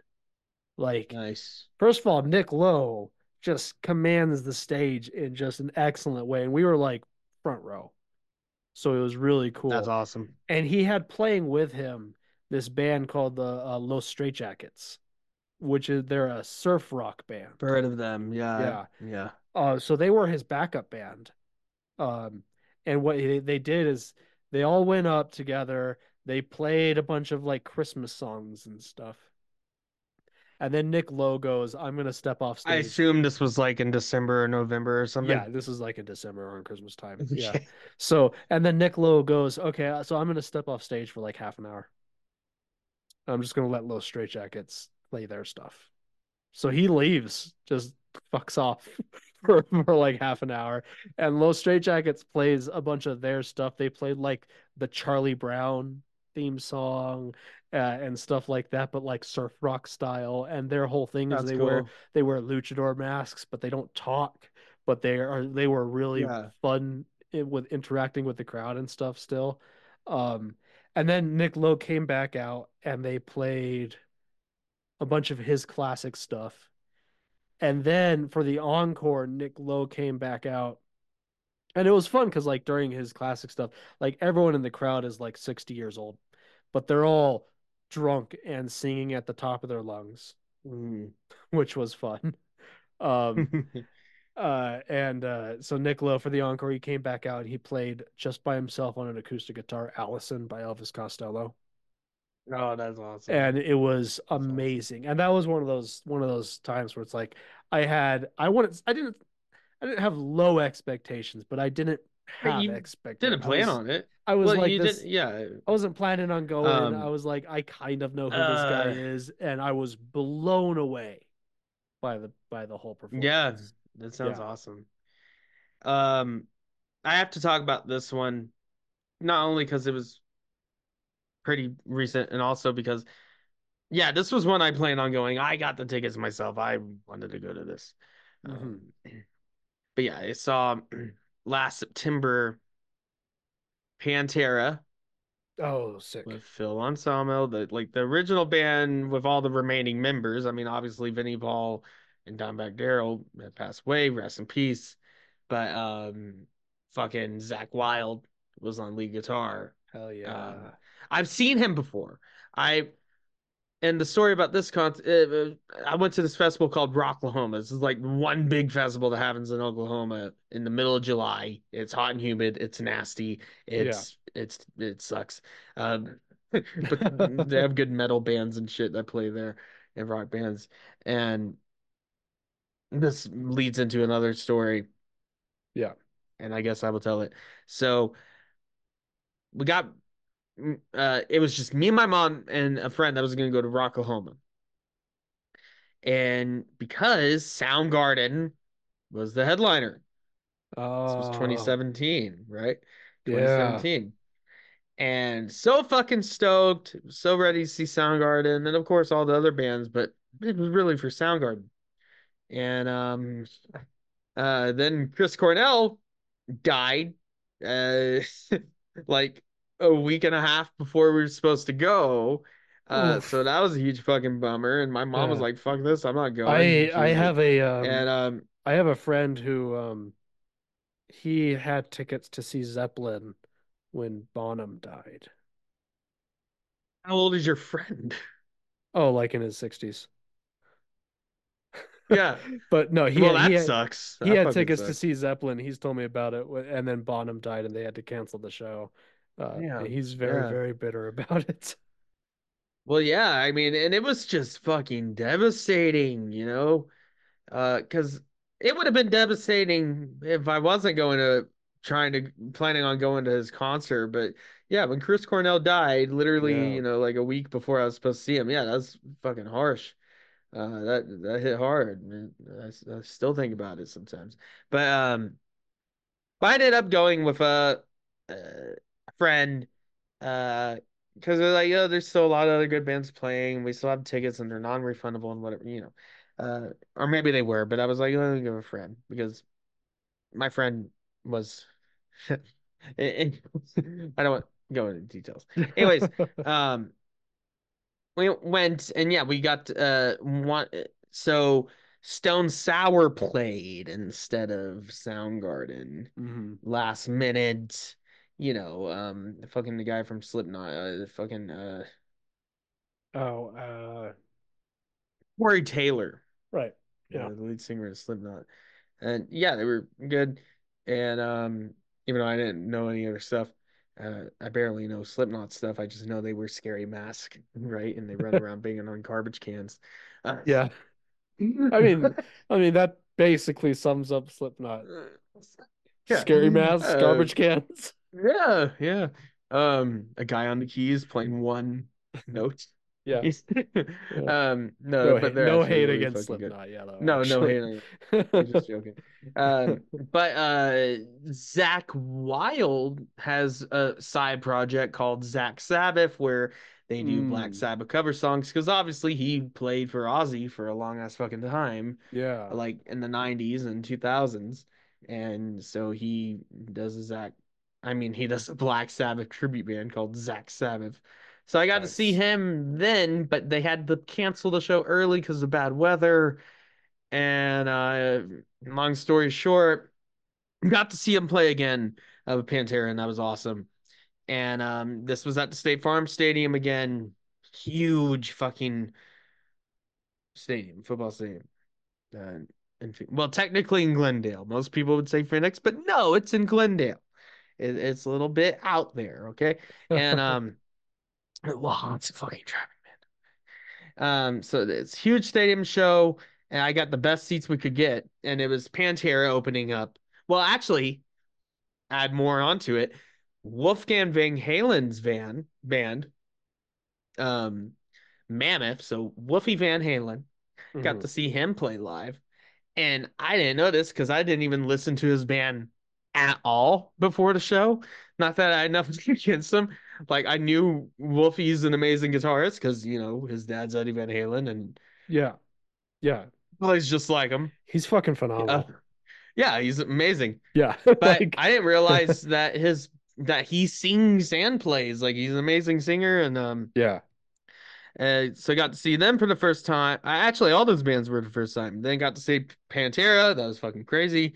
And um, what's so cool though about the stage setup there, how they set up the show, they had multiple like circular s- screens all around the the football f- the f- baseball field no the football field uh-huh. and so you could get a clear view of everybody. Yeah, you're still looking at a screen, you know. In reality, you know, you're looking at just little men in the distance playing, but um uh, but you could get a clear view, and they had good camera work where they were zooming in on the guitar solos and whatever, and you know, yeah. So it made it fe- it, it made it a fun experience. So yeah, Pan Wolfgang Wolfgang Van Halen kicked ass. Pantera, of course, kicked ass. That was amazing. And then I got to see Metallica, which oh, um, nice. uh. You know, make all your jokes about Lars and whatever. Make all your jokes. And Lars was definitely Lars at our show, which was good. I, I, I wouldn't want anything less than that. I'd be disappointed. Yeah. If I went to a Metallica show and Lars played just phenomenally. Well, not even that. His Larsisms, you know, like yeah, like if he if he played but... like just flawlessly without his Larsisms. I want to hear that stuff. Snare drum. I want to hear I, that. I would be disappointed. I would. Right, yeah. Be like, no, I can. No, but he, he was good. He was good, and, you know, and um, uh, uh, this may sound cringe, and yeah, I'm wearing a Megadeth shirt, and yeah, we're not doing video right now, but I'm wearing a Meg- Megadeth shirt, and if we were yeah. doing a video right now, you would see that, and you would know that. I saw that Megadeth um, shirt when you logged on, yeah. But to be fucking honest and to be just real, and uh, I didn't know fucking shit about Megadeth. I knew Metallica before Megadeth. Yeah. And yeah, now that I know all the history of it and everything, and of course, yeah, I knew Dave Mustaine was in it. But, you know, Metallica was, bes- aside from like Black Sabbath and I guess kind of A C D C, if you want to consider them that, and kind of Led Zeppelin, I mean, really, besides Black Sabbath and Iron Maiden and Judas Priest, Metallica yeah was like my gateway into metal. Like, it was the metal band. Like, see, I, I'm I'm in a position with metal where like I was not into metal growing up. Pretty much until like, you met you and Cheese me. got me into metal, basically. Yeah, and so I'm in a position where like I like Megadeth more, but I started on Megadeth and Metallica basically at the same time. Right. No, but I mean, Metallica. So, like, was I it, don't, and, like, I don't have that uh, background of having grown up with Metallica. You know? And you know, you know, my earliest instances of Metallica was one, the Black Album, you know, Injustice for All, Master of Puppets. But the mm. album I fell in love with, and I still think is one of the greatest metal, metal albums of all time, you know, I'll, I'll talk about all day and night, uh, Ride the Lightning. Yeah. You know, yeah, I love Master of Puppets, and yeah, is it technically better than Ride the Lightning? Probably, yes, but to my heart, to my core, Ride the Lightning is the one that really connected with me, and I was like, okay, I see they're not just like Enter the Sandman. This is, there's more to this. And, uh... they fucking opened with a Ride the Lightning song, Creep, Creeping Death. So, of course, that got me going. And uh, they played Fade to Black. And fucking amazing, man. Like, I, I don't care. Like, it was great. And um, but James Hetfield was, um, apparently he caught COVID that night. Oh, damn. Or, like, the night before or something. And his voice was slightly off on a couple songs. It wasn't too bad or anything. But they had to cut the show two songs short. Oh. But see, the whole thing they were doing with their tour last year, I don't know if they're still on tour, but what they were doing, they were doing two nights at each city, at each venue. Uh-huh. They would play a different set each night. And I was, yeah, real fucking happy with our set, except we they were supposed to play Master of Puppets, but they cut that short.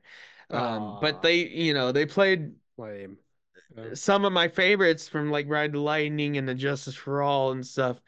And I think they might have been supposed to play one. I don't know, but it was a great time. And that was one of my favorite like big stadium experiences. And, um, nice. You know, uh, and yeah, there was guys, you know, big like masculine tattooed dudes next to me. Just crying their eyes out on Fade to Black. And I was oh, crying too. Yeah, yeah. We were in arms together, you know, yeah. just in communion, just men being men, you know, just great stuff. Uh, That's my yeah, favorite shit. Smelt. When guy, when it smelt of that too. Each other singing along. That's that's going with a beer in the other hand. Yeah, going back to the the Flogging Molly is that's why that's what made me fall in love with nah. seeing them live nah. was.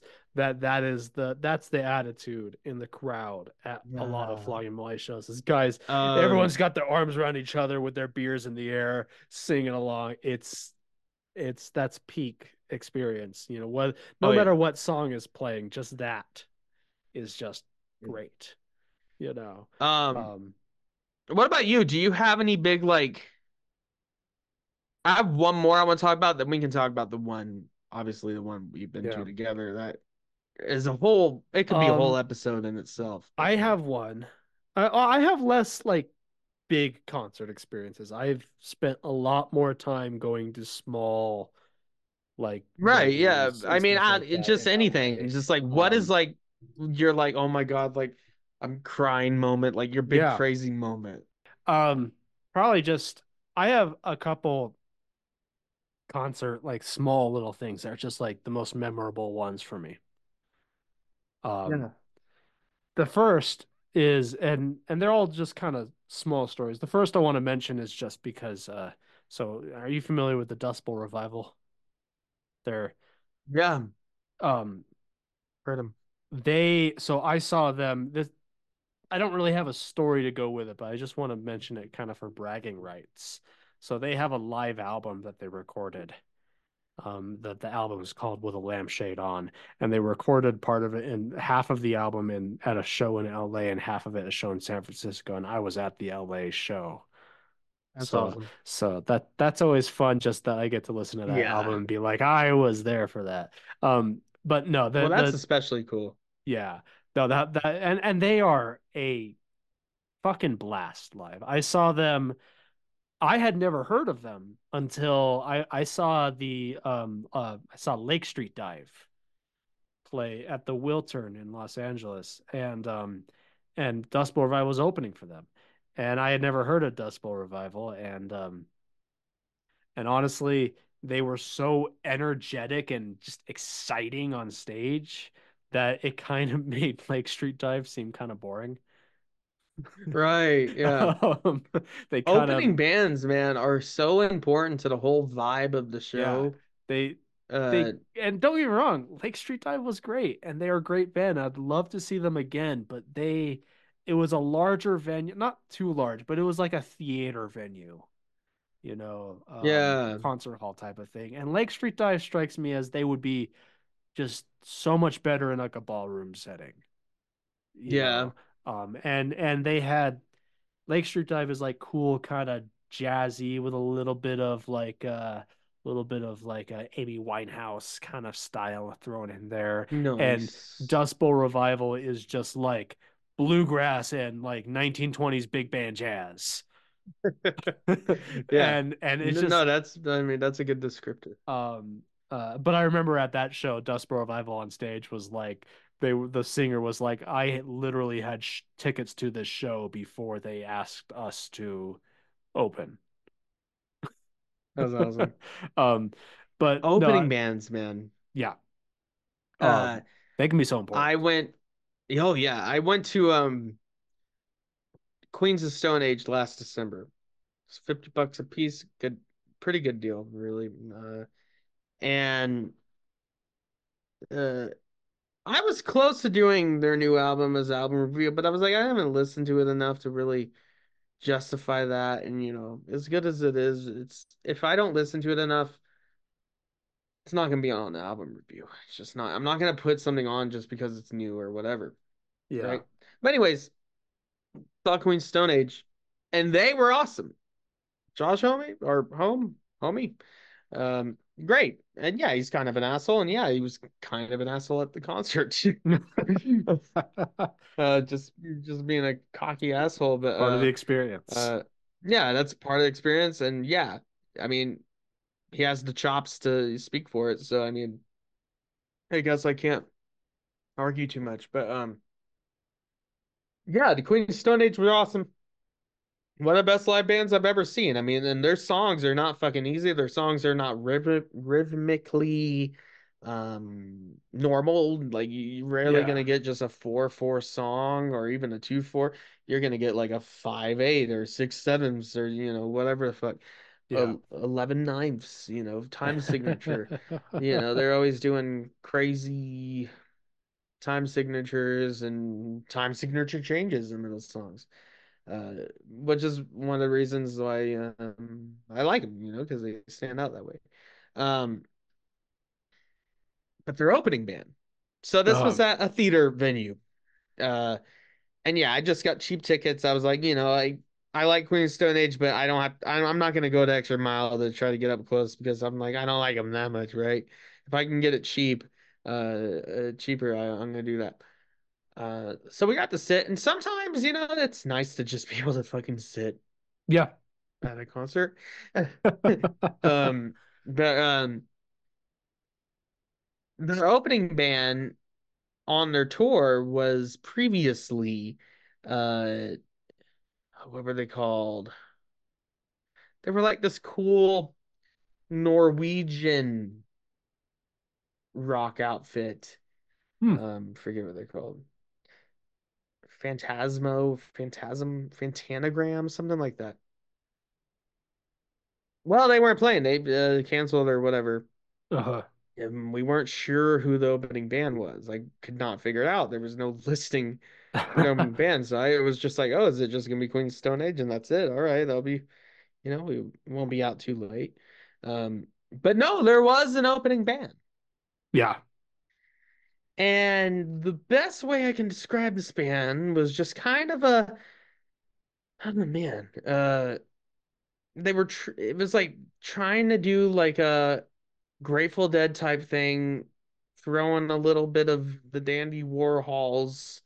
Okay. Type of thing. We're like indie rock. Indie rock meets jam band meets um boring. So a Durango so a Durango jam band. Yeah, yeah, yeah. Yeah. Yeah. I've yeah. seen I've seen a lot and, of those types of and bands. Man, yeah. And like this is and honestly, like technically they were playing correctly and whatever, but their songs were just boring and yeah. long and just went on forever and ever. yeah, they had cool backup singers and like choir shit going on in certain sections of songs. Like, I respected that. I was like, okay, I see what you're doing here, but it is not for me. Mm-hmm. I was on my phone like half the time, most of the time, uh, playing Doom, my phone, and gone on TikTok. Nice. Because I have Doom on every platform, and if I have an opportunity yeah. to play it, I'm gonna play it. So, uh, you know, uh, uh, so that was good. And I couldn't figure out, I Shazammed him. Shazam gave me something, but it wasn't them, and I I couldn't figure it out. Yeah. And um, I remember. And this band, but the singer was just sitting on a chair, looking at a music stand, not completely opposite. So imagine the stage. You have the front stage, you have stage right, stage left, et cetera. Singer was sitting on stage right with a music stand from just looking at the music stand the whole time, perpendicular or parallel to the audience. So you're sitting in front, but not ever looking audience. So that already hurts it, right? Yeah. There's no audience engagement there. Yeah. And um, that was like why Bob uh, Dylan sucked in concert, because like right, yeah, he doesn't engage. No he does, he like ignores the audience completely. It's just yeah, that's never good. Um. And it was just, I was just like, okay, this must be the first opening band, right? Because I was like, and I almost, I, I figured out, I think those guys might have been local. Like, they just needed an opening band, and they got whatever. I mean, sometimes that's cool. And that's so, cool. So, so uh, like, uh, I mean, we'll talk more about this in a minute, but like when you and yeah. me saw Flogging Molly, yeah, they had their main opening band, mm-hmm. but then they had before. Well, yeah, and, sometimes you have two openers, and the first yeah, guy plays and, like and this. And this this guy, he minutes. wasn't on the listing or anything for the show, so everyone's waiting around for the main opening band to come on. Yeah, and this hillbilly-looking guy in overalls and a beard with a fiddle walks out on the stage by awesome. himself and starts playing. And of course, like half the crowd is like, this is stupid. Half the crowd this is, is like, this is awesome. Um, How was that half? And uh, that was Matt Heckler, who is now, he's started to blow up now as in the bluegrass yeah. scene. Um, I found out him because of out about him because of this show. Uh, right. And it was, and uh, apparently he only was there at this show because he happened to be in town promoting his first album, and like Dave King knew about him and was like, do you want to come and play? That's awesome. Like it was, it was so it was just like it was a last minute like that, like within yeah. the day, within a few days of the show, that Flogging Molly was like, do you want to come play? Yeah. um yeah and I I didn't know who these guys were. I couldn't figure it out. Shazammed it. Wasn't right. I knew it wasn't right. It, it, it just wasn't right. And, and um, and they were just mid. They were just mid, not engaging with the audience, and like people applauded for him. It was very lackluster applause. Yeah. Uh, I felt bad for him, and I was like, okay, now we're gonna get the next opening band. They're gonna hype us up, right? They're gonna. It. I. I'm not sure who it's gonna be because I couldn't find out on listening, but I'm surely. Yeah, we're gonna get the next opening band. Nope, no, no, no. Just went fucking straight into Queens of Stone Age after like a put me to sleep opening yeah. band, fucking straight into Queens of Stone Age, and I even second guessed myself. I was like, wait, is this Queens of Stone Age? I was like, yeah, it fucking is. Yeah, it's fucking Queens of Stone Age. Damn. And and it kind of. The first like song just kind of weirded me out because I was just like, I wasn't ready. I wasn't hyped up for this. I was just about to fall asleep, you know, and and then they fucking start playing. Yeah. And it then yeah, they put on an yeah. they put on an awesome show, but man, that opening band like set such a weird vibe. Yeah. It took me a couple songs to actually realize, oh yeah, it is the Queen's. Wow, yeah. I um um I have uh but it was just, fun stuff. Just a couple more just small little little really memorable ones. So yeah. like Um, so I saw the Wood Brothers at the uh the El Rey. I'm not familiar. Uh, they're the the the folk band that has the song that sounds like Weezer.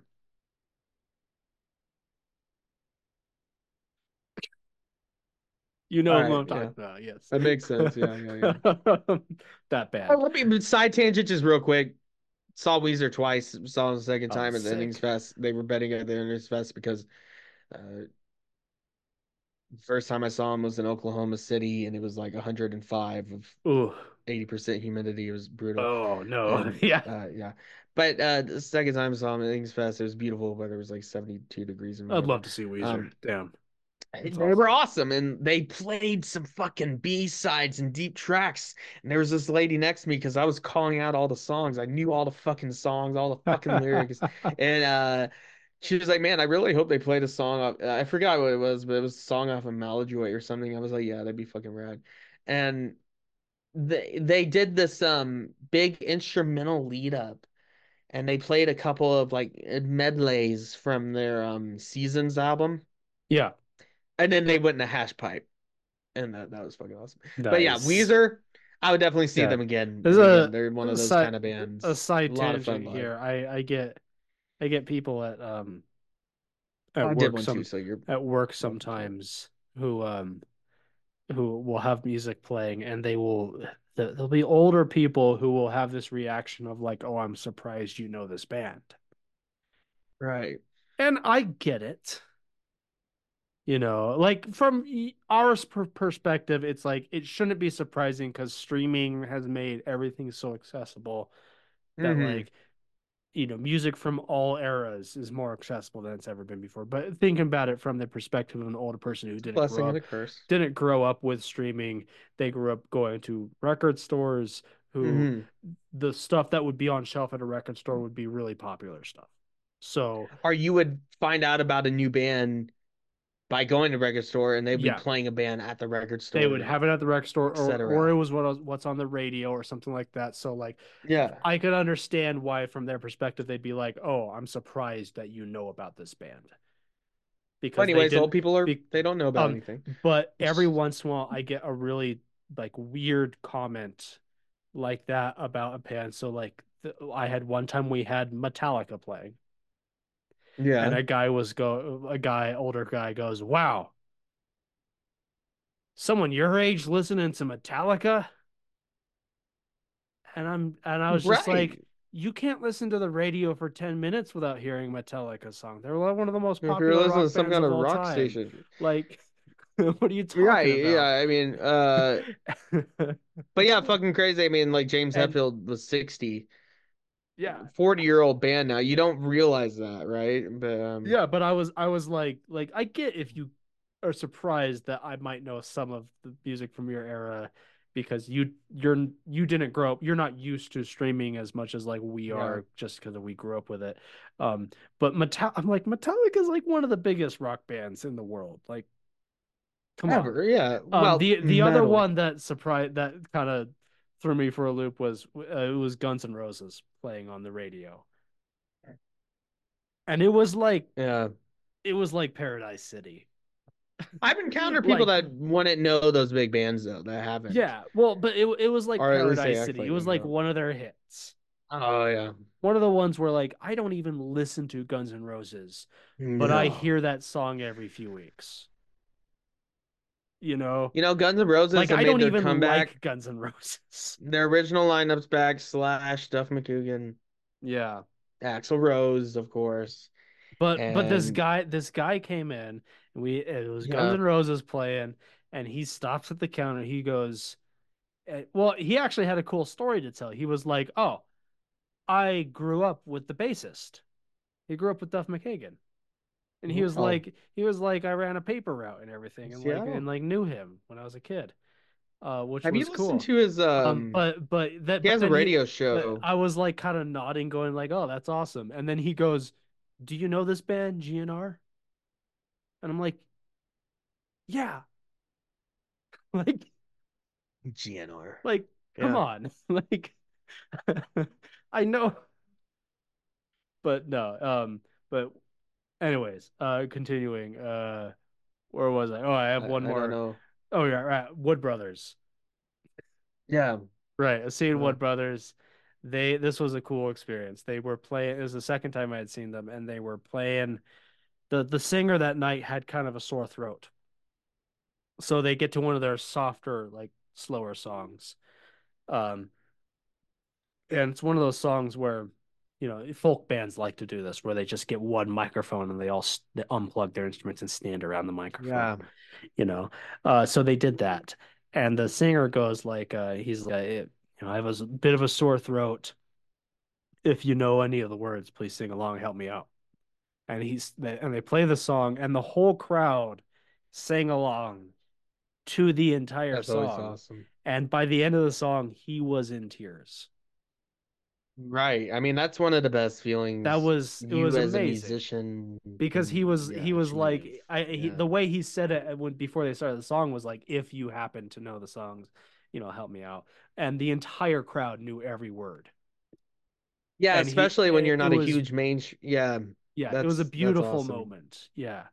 Um um yeah. When I saw Metallica, uh they started playing Fade to Black, which is a heavy topic, actually. And um, during, before the breakdown, James Hetfield, yeah, you could tell his voice was off a little bit. And yeah, we learned that he got COVID after and everything. But um, but he gave this quick little speech because he was like, yeah, this song's about suicide. And he was like, if any of you have felt that way and have had suicidal thoughts, you are not alone.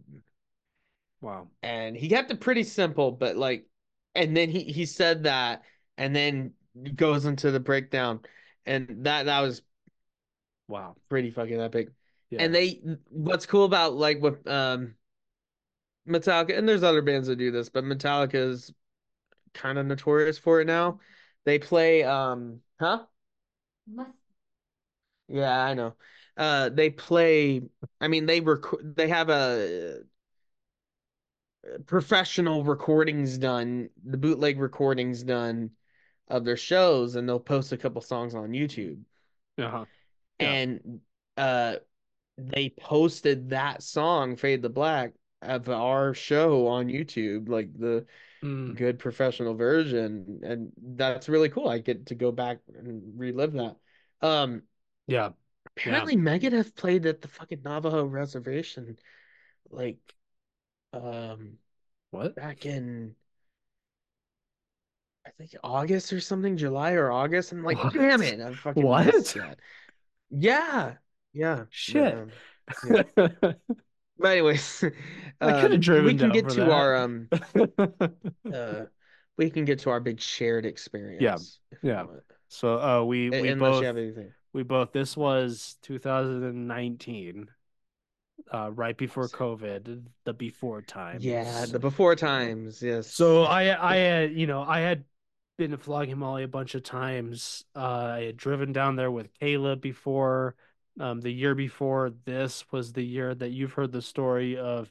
We we did the the Irish flag hand paint, like hand print, face paint thing. Yeah. But Caleb wanted to do it differently than mine, so he did like painted his whole face as the Irish flag, and then did like a black handprint.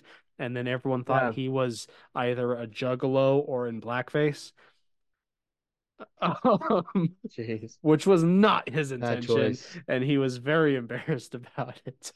Uh, but um, but uh, the the that year, this twenty nineteen, you came down with us, and it was uh, you, me, yeah, we, um, Caleb, and uh, my it's my, one of my favorite my partner, um, and sh- and. Uh, We and drove Dave down Avatar. and oh yeah, and Dave Avatar was there. Yes, um, uh, one of my favorite like experiences ever. The whole road trip, everything.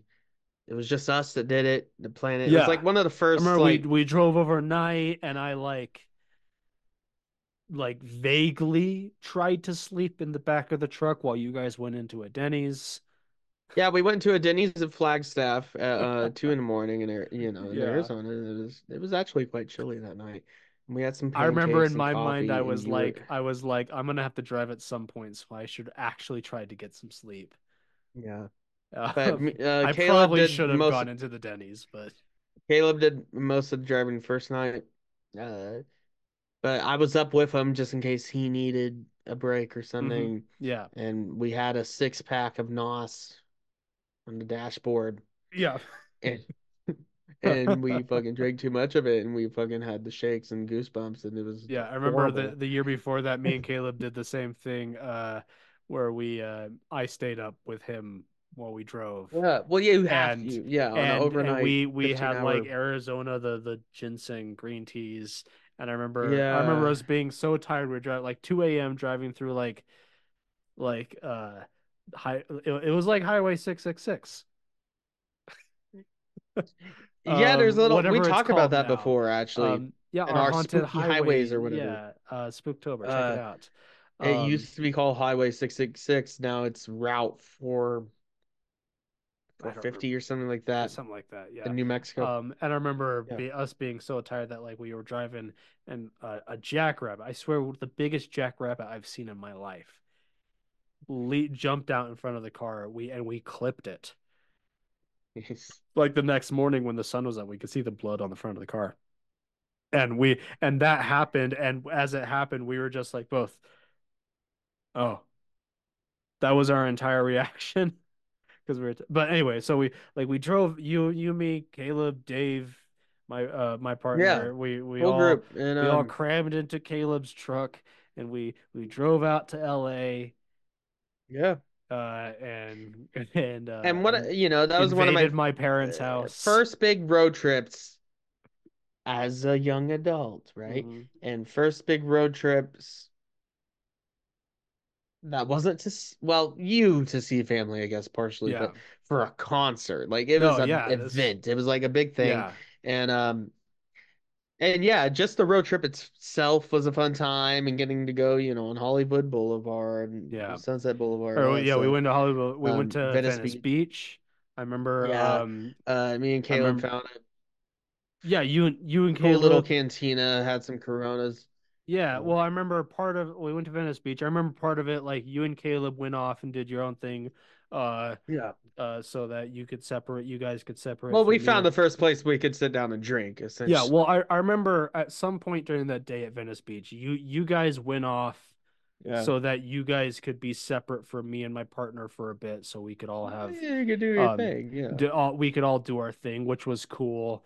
Um, and then mm-hmm. we all at some point met up at this little cantina where we drank a yeah. bunch of Coronas. And I remember, I remember um, me and Caleb were. We were watching The Day After Tomorrow. Oh, yeah. That's what was playing. Nice. Yeah. I, I I remember um, we got to the beach, and the first uh, uh, me and Caleb and you uh, all uh, immediately ran ran down into the waves and were playing around like children. Yeah. And like the children. Lifeguard got really angry at us. Um, well, yeah, and he was like, "You you could get." Yeah. The tide could take you all the way to Santa Monica, which I mean, yeah. understandable. It was understandable. But then, yeah. uh, then we, uh, the the the day of the show. This was this was the the best part of the trip. Um, well, well, wait, wait, take a back step on that, because this wasn't only just it wasn't only just seeing Flogging Molly in L A together, right? Yeah, seeing Flogging Molly in L A L A together on Saint Patrick's Day. Yeah, yeah. So yeah, that's the fun, crazy. Part, yeah. Um, um, and I remember we went to this um, this pub, this bar. On was it on Hollywood? Yeah, it was on Hollywood. So Boulevard. yeah, so so the Palladium, which or was, was it on? Sh- so the Palladium was on Sunset. Sunset, and, and, yeah. And then, so what I remember is, I drove separate to the actual show. I drove separately from you and Caleb. You you two yeah. drove out with together, and I drove out with my dad and and uh, my partner. Um, yeah, and uh, and we, me and my dad, I remember originally went to. There was the block party. Flogging Molly usually throws like uh-huh. a block party. We're doing Saint Patty's fifteen Day. Fifteen dollar um, Guinnesses or whatever the fuck. It was crazy. Yeah, and, and sometimes the block parties are fun. Like I remember we we showed up, and uh, I think it was Nathan Maxwell, the the bassist, the bass player, was like DJing, he was DJing, which yeah. was fun. But it was it was seriously like twenty dollars for a pint of Guinness. Yeah. So we so, very quickly, naturally. um, me and my dad. We're like, okay, well, let's go somewhere else. So we texted you guys, and we're like, where are you? And you guys had found this place. Yeah. And so we met up with you, uh, and it was on Hollywood Boulevard. Surprisingly, it wasn't completely packed. I mean, it was busy, but not like it was busy, but it, it we yeah. got the table quickly, and um, yeah, we had some foods, we had some calamari and shit. Whatever. Yeah, it was and, like they're happy. They had a huge tap. They had like uh-huh. forty beers on tap. Their happy hour changed every hour. Whatever beers were on happy hour. I remember. I don't know if they were doing that for Saint So Patty's Day. I remember what I remember was that it was like a brew pub type of place, kind of like they had yeah. uh, like charcuterie boards and craft beers, but they were doing four dollar car bombs on the hour every hour. Yeah, and they were changing up whatever beers were on happy yeah. hour. So yeah. Uh, so I remember. And your dad covered a lot for us. Yeah. Like spent one hundred fifty dollars just on drinks for us. yeah, he um, paid for that. Yeah. Yeah. That was yeah. that was very nice uh, of him. I mean, I paid for some of my stuff, but like I think I paid for like some food and like maybe one beer. Yeah. Or something like that. But um yeah, we had Carb Island, we had beers, and uh, to be honest, to be transparent with you guys, yeah. I was pretty much browned out at that point. And if you don't watch Always Sunny, if you don't know what that reference means, it's like, yeah, you're basically almost blacked out, but you're still relatively um, aware of your surroundings. yeah. And uh, so, like, yeah, we were pretty much... Uh, like, we, like, we, like you vaguely remember some stuff, but you maybe shouldn't trust your memory. No, I remember. Um, I remember, you know, like, I remember that um, me and Caleb ran over to... Um, wasn't me. Yeah, I think it was me and Caleb that we were waiting in line for the, uh, the concert at Hollywood Palladium. Uh-huh. We ran over to this coffee shop. Oh, yeah. Uh, there was a human being. No. Human being or something like that. And um, on Sunset Boulevard. And um, you didn't go. But we ran over to this coffee shop. And pissed. I don't know if I had coffee or not. I can't remember that part. Either way, I got back.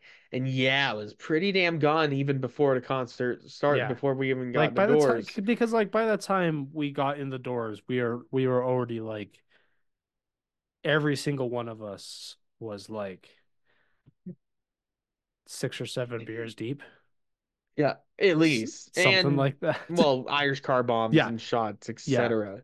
Yeah. You know. Um, and we, you know, we finally got in fucking face to face opening. Well, mm-hmm. the first guy played, yeah, first Matt um, Heckler on his fiddle, Matt Heckler, but then face to face, and then face and after that, and after the mosh pit with that and everything. Oh, yeah, you sweat everything out, and your adrenaline's going, you're like feeling good. I, uh, I wasn't, I wouldn't say I was sobered up by the time Flogging Molly played, but I, I, I felt way better, sweated it out, you know, I was ready to go.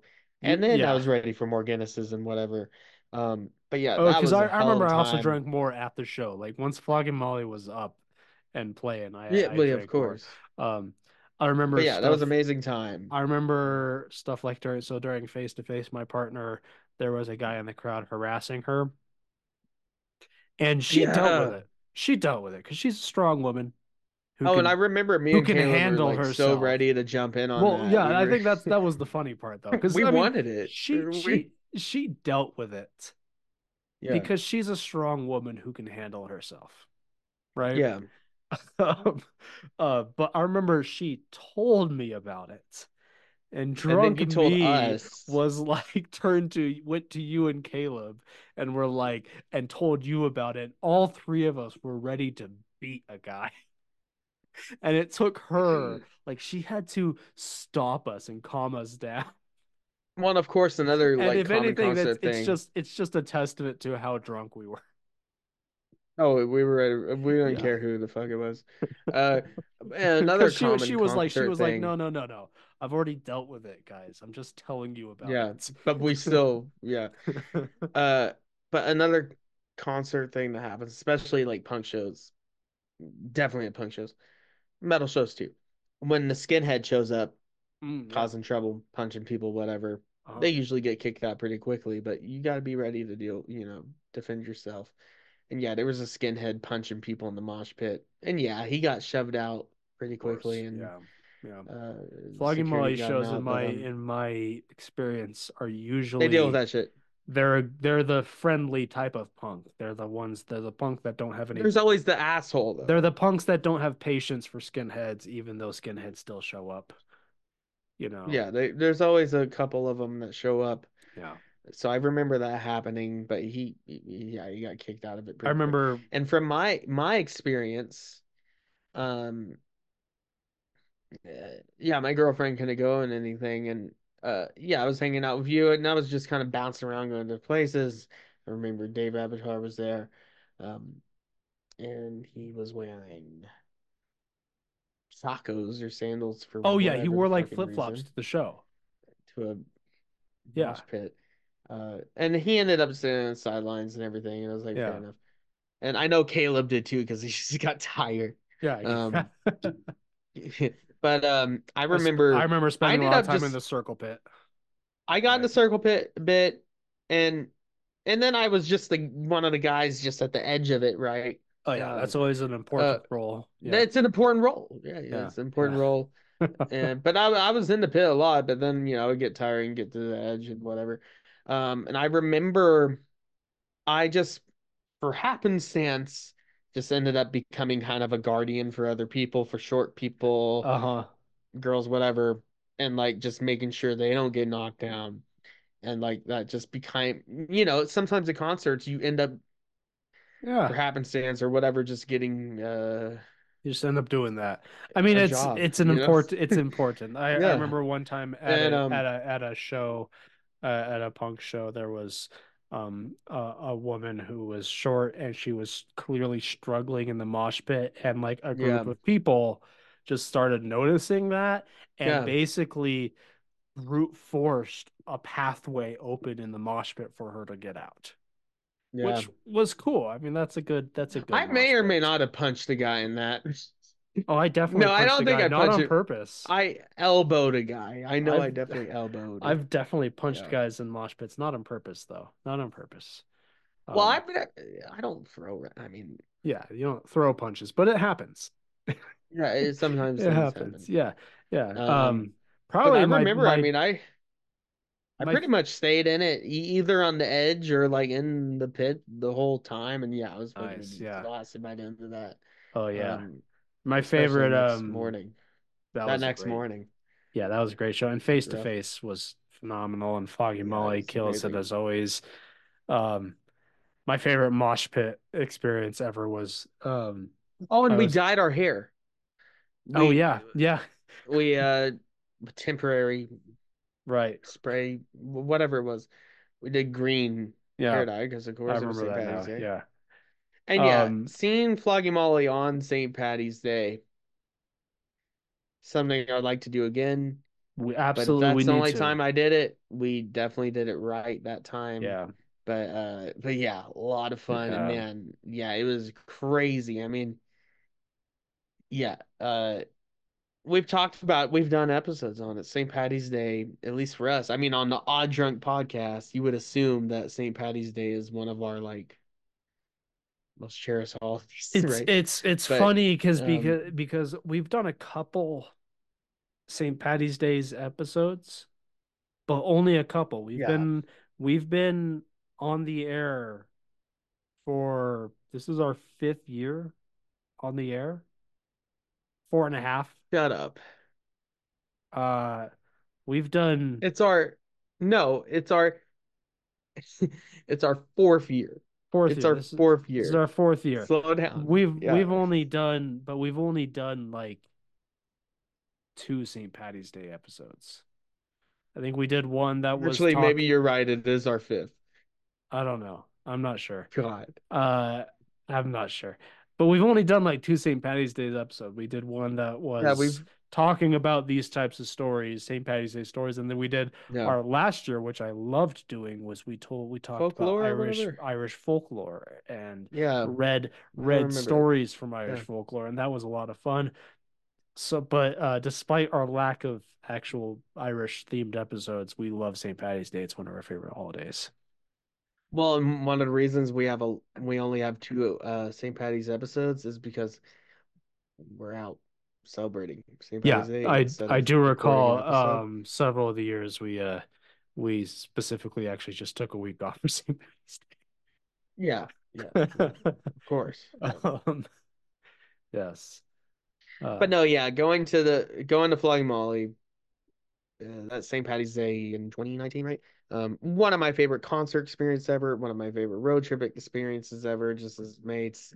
And I'm so glad we did it. And like, it's one of those things where you're like, this is a reference to The Office, but it's like, oh, you don't know when the good times are gone until they're gone already, or whatever. You know, like they're, um, what's the oh, uh, what do you say? I wish there was a way to know you're in the good old days. Oh yeah. yeah. And that's why I try to live my life, especially with those experiences and stuff. And when I'm doing stuff like that, you know, YOLO, right? Um, because yeah. uh, you don't want to say no to things or um, not do things because of whatever stupid reason. Uh, life's too short. Just have fun. Right. And, um, and yeah, that's one of my favorite experiences with you guys as friends. And favorite concert experiences, and you know, concerts, stuff like that should usually go in hand in hand with like your favorite experiences, right? Yeah. Um, but that one's a notable one. Yeah. And uh that was a good time. Yeah. Good memories. Yeah, we should do it again. I think um I don't know. I think they're playing like March fifteenth some in L A or something mm. like that. But um yeah. I love they that. They haven't always done Saint Patty's Day in L A. It was just there was a series. Well, sometimes of they don't even there. play Saint Patty's Day. It depends on the tour. Yeah, there was just a series of years there where they did Saint Patty's Day in L A. Um, I think they do play Saint Patty's Day, but it's not always. It's somewhere different. Yeah, you know? The first time I ever saw them was they were doing. It was around Saint Patty's Day, but it was back when they were still doing the. Um, they used to do uh, the Green seventeen tour. Um, and they would they would always tour through L A, but they wouldn't yeah. necessarily hit L A on Saint Patty's Day. Um, and that was, I mean, it's they usually always hit L A, but they it's because they're from or the the they're not all from L A, but the band formed in L A originally.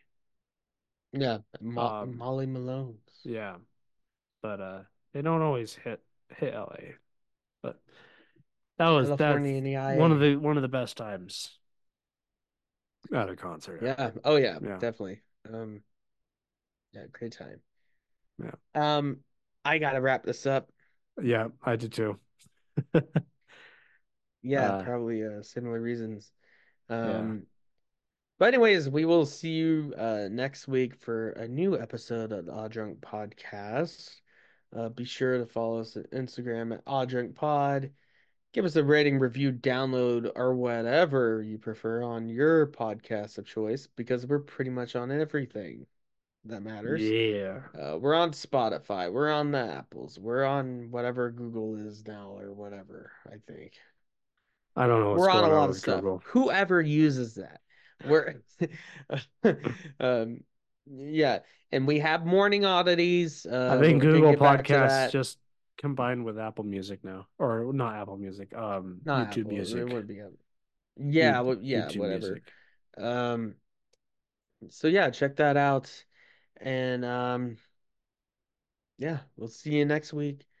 Uh, for something probably, well, yeah, for something completely different. Uh, we're trying to get back to the classic podcast days, Odd Drunk Pod days. At least that's what I want us to do. Um, yeah. So, looking forward at this season as like a kind of throwback season.